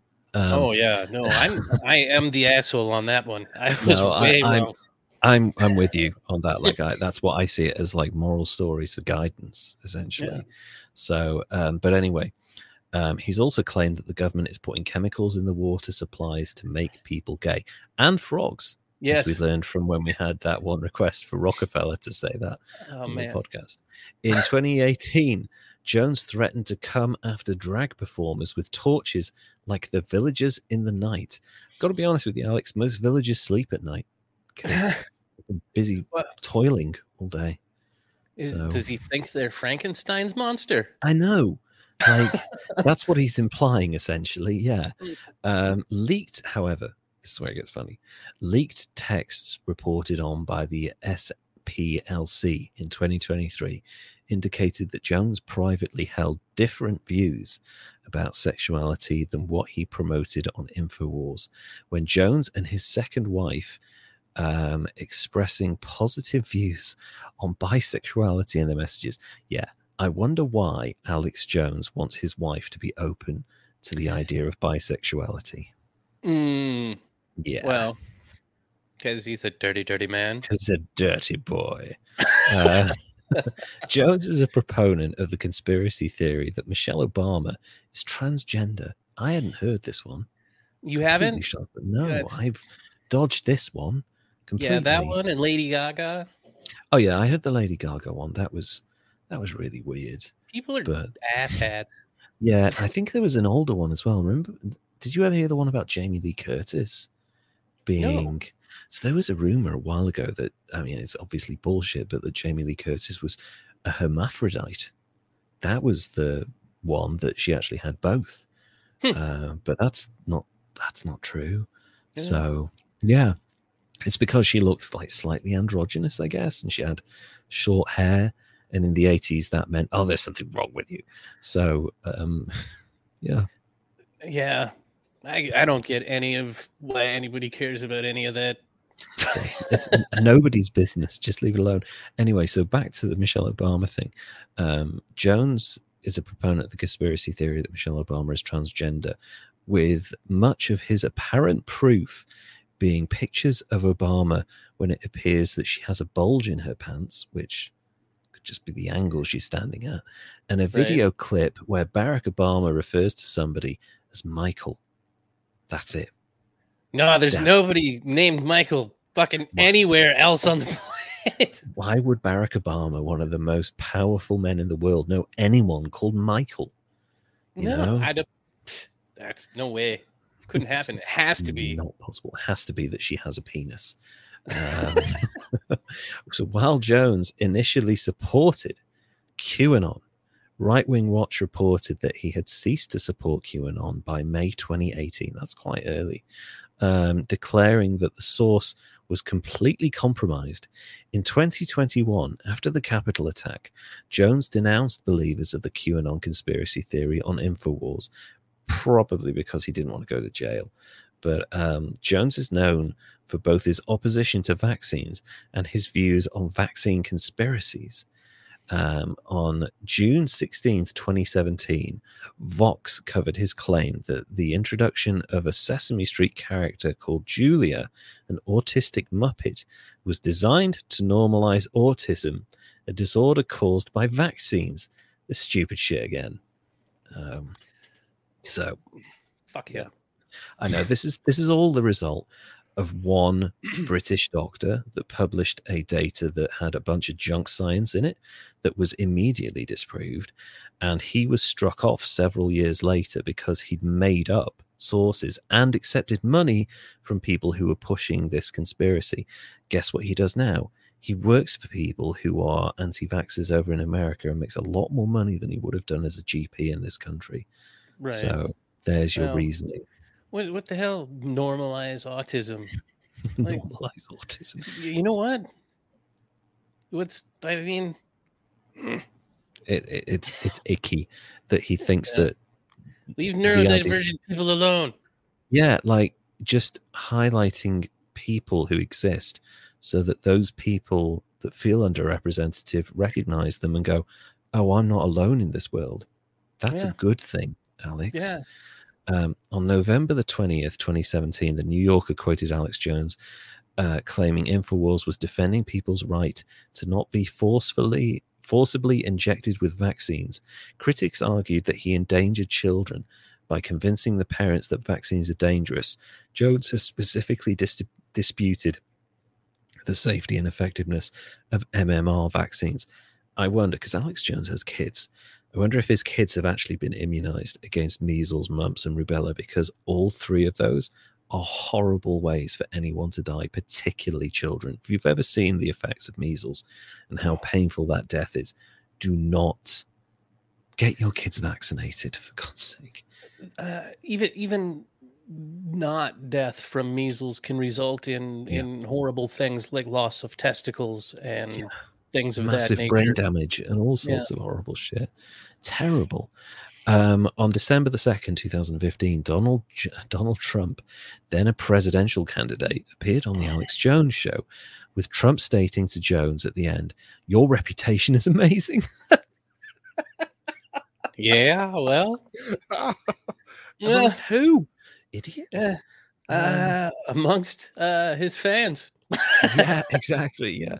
Good point by um, Kimberly here. If they're in school, they're probably vaccinated. Good. I'm gonna I'm gonna venture a guess that they're at a private school where Yeah. he can just tell them, the yeah. wants. yeah, Yeah, basically. and put put all the rest of the kids in danger if he wants to. Like, yeah, why not? Yeah, just knocking off rich kids at that point. Um, I will not let it. So back to Trump. Your represent your reputation is amazing. I will I will not let you down. You'll be very very impressed. I hope. Um, during the broadcast, Jones compared Trump to George Washington and said 90% of his listeners supported his candidacy. That's probably accurate. It's probably even higher than that. Yeah, yeah, that that does seem real. Yeah, for sure. And Jones and Trump both said the appearance was arranged by Roger Stone, who made multiple appearances on Jones's program during the 2016 presidential campaign. Because he's doing that thing that a lot of people do on LinkedIn, where he's like, "I'll talk about this thing because it's my current job, but also I'm giving myself a platform so that in future I can make a little bit more money off this." So, yeah, That Roger Stone feller though, that's weird. He, That- uh, He's, he's, getting bad man. He's a terrible human being. Um, also, Ron and Rand Paul were the only other significant politicians to appear on Jones's show in the preceding few years. Jones indicated his support for Donald Trump during the presidential campaign because, of course, he did. According to Jones, Trump called him on the day after the election to thank him for helping in the campaign. Hmm. Um, Yeah, which he probably helped a great deal. I imagine. I, I think he did. I think obviously all of his audience voted for Trump, which, you know, that might have been a difference maker. If he's getting 5 million people at this point, that's a fair chunk of the voting population. So, yeah, um, and a lot of people are buying into Trump's conspiracy bullshit at this point, and Alex Jones will have heightened that. And also, Alex Jones got coverage by mainstream news when he interviewed Trump on his program, so that just drew more people to his his cause. Anyway, um, Jones supported Trump during his re-election campaign in 2020 and called on demonstrations to be held on the premise that the election um, had been rigged against Trump, because of course he did. After Trump uh, recommended at an August 2021 rally that people choose to be vaccinated against COVID 19, Jones said that Trump was either lying or not that bright and a dumbass. The love affair was over. oh, uh, I was going to say that had to piss Trump off. Oh yeah, I, I, I thing is, I don't, I genuinely don't think Trump cares about anyone. No. So like, but he doesn't like when people say mean things about him. No, that's true. Like he'll say things, mean things back at two o'clock in the morning about Howard Stern, of all people. what the fuck are you going after Howard Stern for? Do you really want to poke that bear? That is not a good person to go after. Um, Alex Jones partially. So let's go to the January the sixth thing. Alex Jones partially funded and raised other funds to finance the January 6th Trump rally in Washington, D.C., that preceded the 2021 United States Capitol attack. The New York Times reported he assisted in raising at least $650,000 from Julie Fancelli, a Publix grocery chain heiress who is a follower of InfoWars, to finance Trump's rally on the ellipsis, ellipsi, ellipse, whatever, um, including $200,000 of the total amount deposited in one of Jones's bank accounts. Jones attended the January 5th and 6th rallies at the Capitol. On January 5th, he was scheduled. Uh, he was a scheduled speaker at the March to Save America and said, he said, we have only begun to resist the globalists. There it is again. We have only begun our fight against their tyranny. They have tried to steal this election in front of everyone. Jones also stated, I don't know how this is all going to end, but if they want a fight, they'd better believe they're going to get one. According to the same video, Jones called Joe Biden a slave of Satan. Uh, Well, all right. Okay, we're at a rock concert now. And whatever happens to President Trump in 15 days, he is still the elected president of this republic. And we do not recognize the communist Chinese agent, John Joe Biden, or his agents. Man, he's knee deep in this shit. Wait, is he a slave of Satan or is he a communist Chinese agent? oh, those are the same things. Oh, Of course. Um, oh well, my how are you a slave of Satan if you're an atheist communist? Oh, yeah. I Eh, mean, if you're a communist and you're like a, a an agent of them, then that basically destroys the devil. So that means that you're a good Christian. I'm I confused. don't know. My eyes have gone crossed. Um, on January the sixth, a video Jones of Jones was posted on Infowars. January the sixth. Now, um, it's recorded saying these exact words: "We declare 1776." Mm, against the New World Order. He's literally done an Emperor, Emperor Palpatine. He's like, execute Order 66. Um, uh, we need to understand we're under attack and we need to understand this is the, a 21st century warfare and get on a war footing. He's telling people on January 6th to enact 1776 and get on a war footing. Yeah, that's that is in, in inflammatory speech, is what I that mean, is. Yeah, that's Mhm. deliberately telling people. I mean, he's not. It's not mincing his words, is he? He's very clear on what he's telling people to do there. I mean, it's Um, super coded, but not. It's coded, but not that well. It's coded as in like a child creates a code, and you're like, oh, that's sweet. It's like from like like that TV program they've been watching all day. That's where it's come from. It's not less coded than Pig Latin. for sure. Yeah. Um, don't try to make it uh, make it make sense. Your brain will liquefy and ooze out of your ears. Yeah, that's the problem with conspiracy theories. Um, so in the same video, um, so, uh, the same video before setting off to the Capitol building, Jones told the crowd, We're here to take our rightful country back peacefully. Okay. Very, very clear thing because we're not globalists, Antifa criminals. So let's start marching. I salute you all. That's not going to get you out of trouble at this point, I'm afraid. Hmm. Yeah. Yeah. When rioters attacked the Capitol, Jones called on them to stop. Let's not fight the police and give the system what they want. Uh, nothing to do with me, officer. I was just stoking the fire. I wasn't actually throwing it. Um, yeah. on November the 22nd, 2021, the House Select Committee on the January the 6th attack, attack subpoenaed Jones for testimony and documents by uh, December the 18th and 6th, respectfully. He had a virtual meeting with the committee by video link on January the 24th, 2022.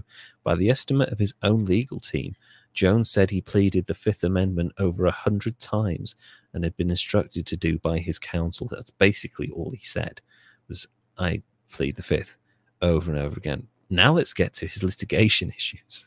Oh boy. Here we go. Um, Alex Jones has been sued or threatened to be sued with, you know, litigation and civil stuff a bunch of times by people including James Alefantis, the owner of Comet Ping Pong Pizzeria, over the Pizzagate bullshit. Yeah. Yep. Yep. That guy that broke in there and got Yeah. It, all Alex jo- Alex Jones backed off very quickly when that one was in there. Um, the Chobani Yogurt Company filed suit against Jones for his claims that their factory in Idaho was employing refugees and was connected to a 2016 child sexual assault and a rise in tuberculosis. Okay, Huh. that's a lot going on Hadn't there. heard that one, but that's weird. That's a new one. Yeah, that's a lot of bullshit. Um, in March 2018, Brennan Gilmore, who shared a video he captured of a car hitting counter protesters at the 2017 Unite the, Ra- Unite the Right rally, filed a lawsuit against Jones and six others. According to the lawsuit, Jones said that Gilmore was acting as part of a false flag operation. He loves that word. Um, conducted by disgruntled government deep state employees promoting a coup against Trump. Gilmore alleged he received death threats from Jones uh, and his audiences. His audience, sorry. Um, in March 2022, Gilmore secured an admission of liability from Alex Jones and got a little bit of money. Nice one. Um, so let's talk to the big one. Jones has rep- repeatedly spread disproven conspiracy theories about the 2012 Sandy Hook Elementary School shooting, including claiming that it was a false flag operation perpetrated by gun control ad- advocates, that no one died in Sandy Hook, and the, the incident was staged, synthetic, manufactured, a giant hoax, and a completely fake uh, and completely fake with actors, which is like the levels of insanity are epic with this one. I was most of my life a, a big, big gun guy. Yeah, yeah, yeah. Still a gun guy, gun Mhm. owner. Sure. Believe in responsible gun ownership. Um, even then, Mm. sort of being sketched out and questioning of the government and still like how could they have been violent against so many people with Ruby Ridge and Waco just Yeah. before then heard that shit and was like what that is the dumbest fucking thing I've ever heard I know it's it's out there even for him, and Yeah. to say that all of these people are actors and that no one died, like it's it's such a level of delusion that you question his own grip on reality at this point. Like no longer is this an act for money; he's bought into his own bullshit. yeah Um, anyway, it's it's difficult to wrap up what happened immediately after this, but Jones faced numerous, I mean dozens, of lawsuits due to these lies, which he kept on repeating. It wasn't just once, and he was like, "I'm sorry, I shouldn't have said that. I apologize. That was distasteful." He kept on going for weeks and months he leaned Um, into it be- beyond like he's dived into this shit at this point. Hmm. Um, it's cost him tens of millions of dollars in legal fees, most of which ended with him losing. As of today, he is due to pay $1.4 billion to the Sandy Hook victims for defamation and the distress he's caused them because these people got death threats. Oh, yeah. So, Yeah. and they've just survived a shooting. That's So, that's the saddest, scariest thing is the that he he has such uh, amped up followers that he can just nudge in a direction and they will be willing to inflict violence and terror on people that he points at. it's it's really crazy to me that and I, I guess it depends because power and influence is it can be a very corrupting thing quite easily actually when you realize you have influence over people in your life it is an absolute responsibility to use that carefully and to use that for a positive way you know i'm cognizant of the fact that a bunch of people talk to me about monument mythos because they really like it and they're big fans of it and stuff. And I'm, you know, it's really lovely that people leave nice comments on my posts and stuff when I talk about the monument mythos and like say, "Oh, I hope you're okay. I hope you're doing well." That's that makes me really happy. But I understand that I have um, a kind of a responsibility to not do and say horrible things that might upset or influence these people because you know they're all like quite young like a lot of them are college age kids and stuff like that. Like I have a responsibility to not lead them down a path that might get them in trouble. Jones has gone completely the opposite way with his people. He is kind of just let he's like it's the war elephants thing again. He's firing them up and just letting them go. Yeah. seeing what damage they can cause. It's really worrying. Um, anyway, back to this $1.4 billion, but it doesn't end there. Alex Jones no longer has a presence on YouTube, Facebook, Apple, Spotify, Instagram, Google, Plus, Twitter, LinkedIn, Pinterest. He had he had a presence on Pinterest? Yeah, well, they've banned him. Okay. Uh, so he can no longer make compilations of like wardrobes he likes and stuff like that.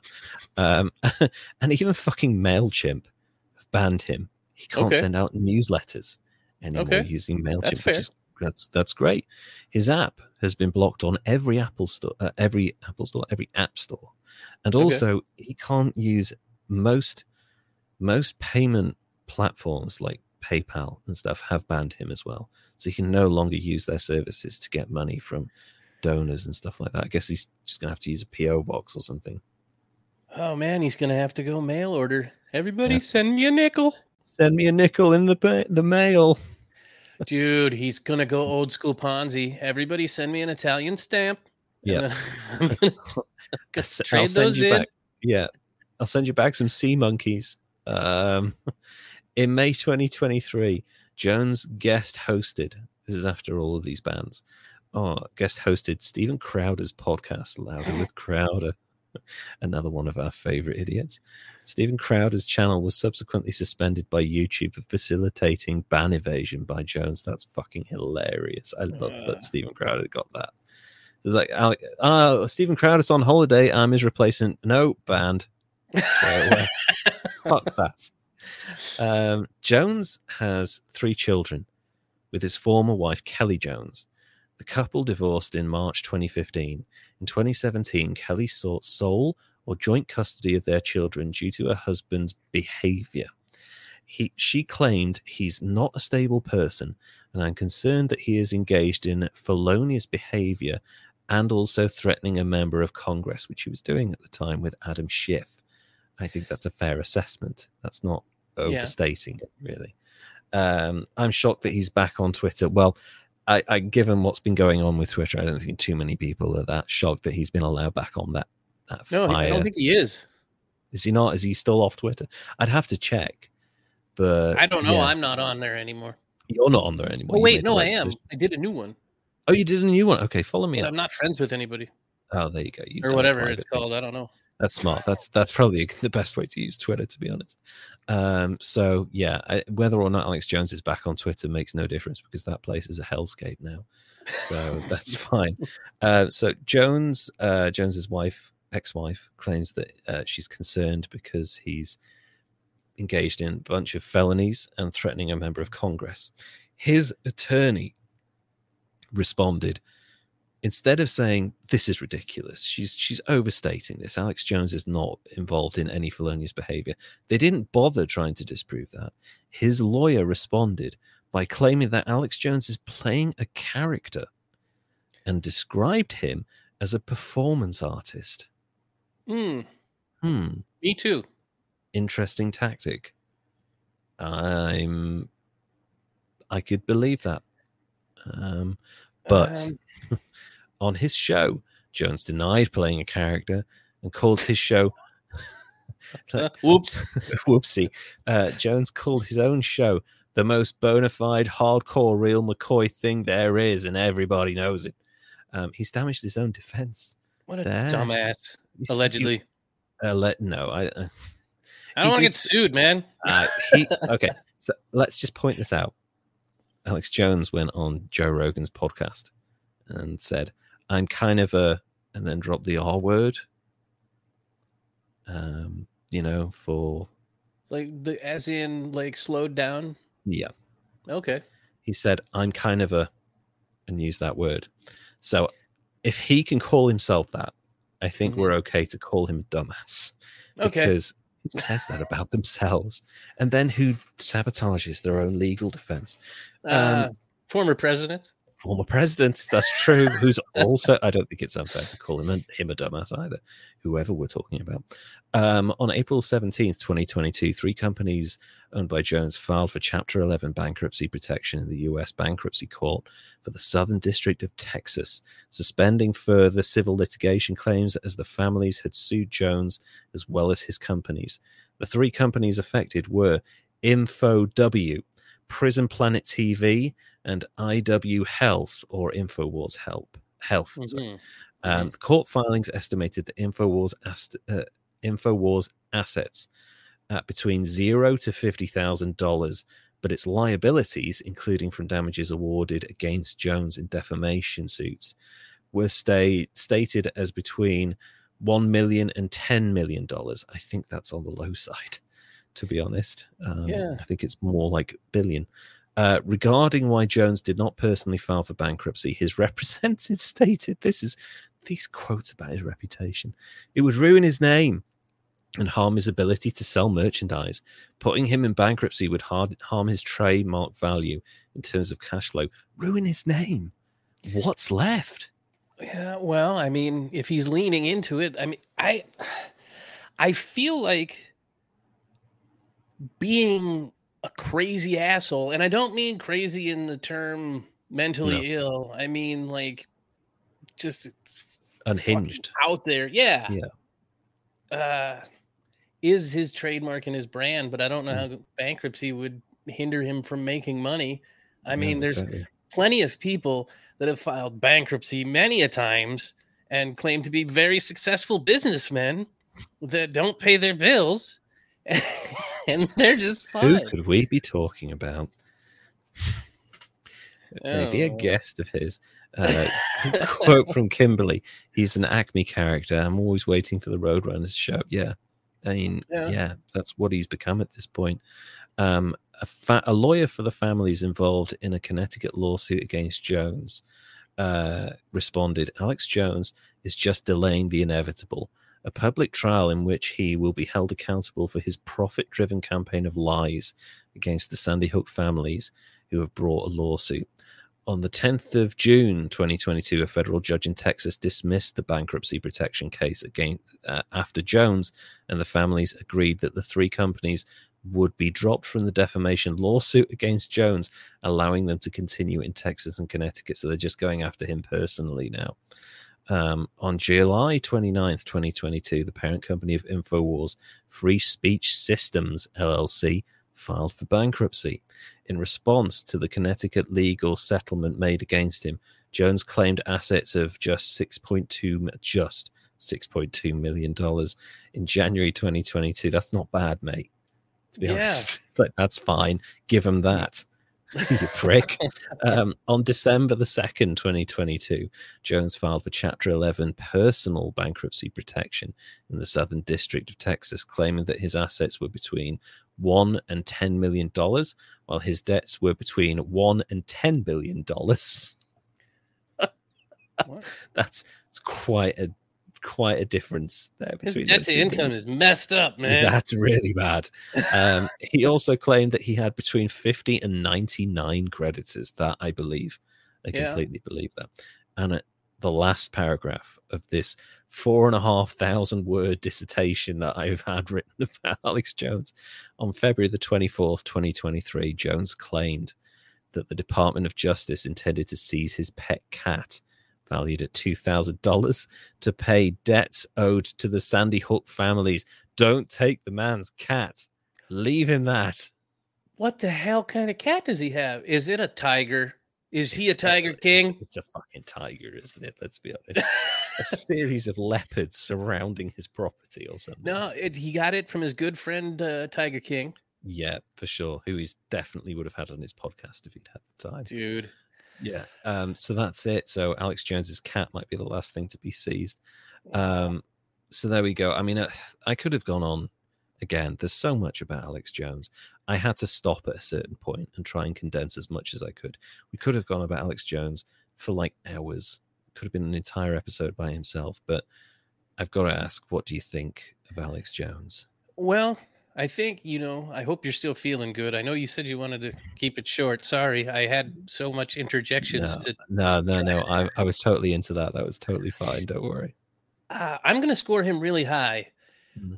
because his move to normalization of conspiracy theories and his blending of reality and like real politicians and real media personalities and that with his crazy batshit stuff. Yeah.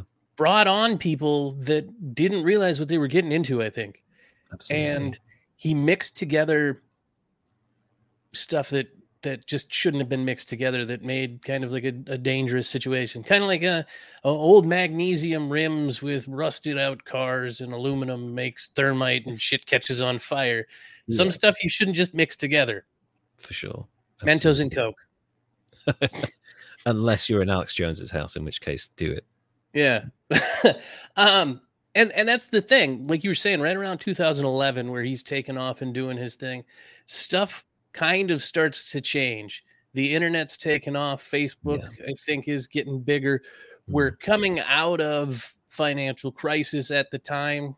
People yeah. are still a little bit hurting. And he's starting to push uh, Russia Today as a news source to yeah, right wing people. Yeah.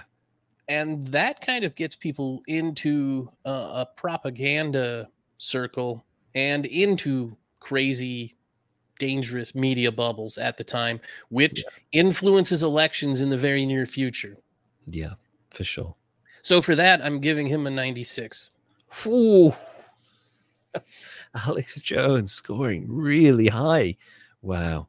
He yeah. messed everything up. Screw that guy. He really did. I feel like there's a select few people that are likely to score very high on this podcast. And he was always going to be one. And it literally all came about because I saw a meme and I was like, right, fuck it. I'll do Alex Jones then because there's so much fertile ground to cover. I mean, this is already over two hours, so it's likely to be one of our longest ever episodes. But um, yeah, I you, you want to think that people are playing a character, right? You want to believe that this can't be real. People can't really believe this, but I um the conspiracy theories thing is is really worrying. This is a little insight into my online life on Twitter. I used to have occasional conversations with Mark Millar, who you may have heard of. He's the writer and creator of Kickass. I'm going to create a bunch of stuff over the years, and I just want to make sure that I'm kind of covering all the bases here. He, he wrote Marvel Civil War, uh, the comic okay. book. He, uh, let's see, he also wrote American Jesus. He wrote The Kingsman, Uh, Okay. He created all of that. He uh, wrote Wanted, the Angelina Jolie and Oh, the, thingy film. shooting around corners. Then all that shit, yeah. So he also wrote uh, Wolverine Old Man Logan, which is one of the best comic books of the last like 30 years. It's brilliant. Um, Okay. I used to have chats with him on Twitter every month or so. I'd have like a nice exchange and we chat. And I was like, I'm talking to Mark Millar, one of the most influential people in modern comics, and now a multi-million, multi-millionaire because of all these different films that have been made based on his his properties.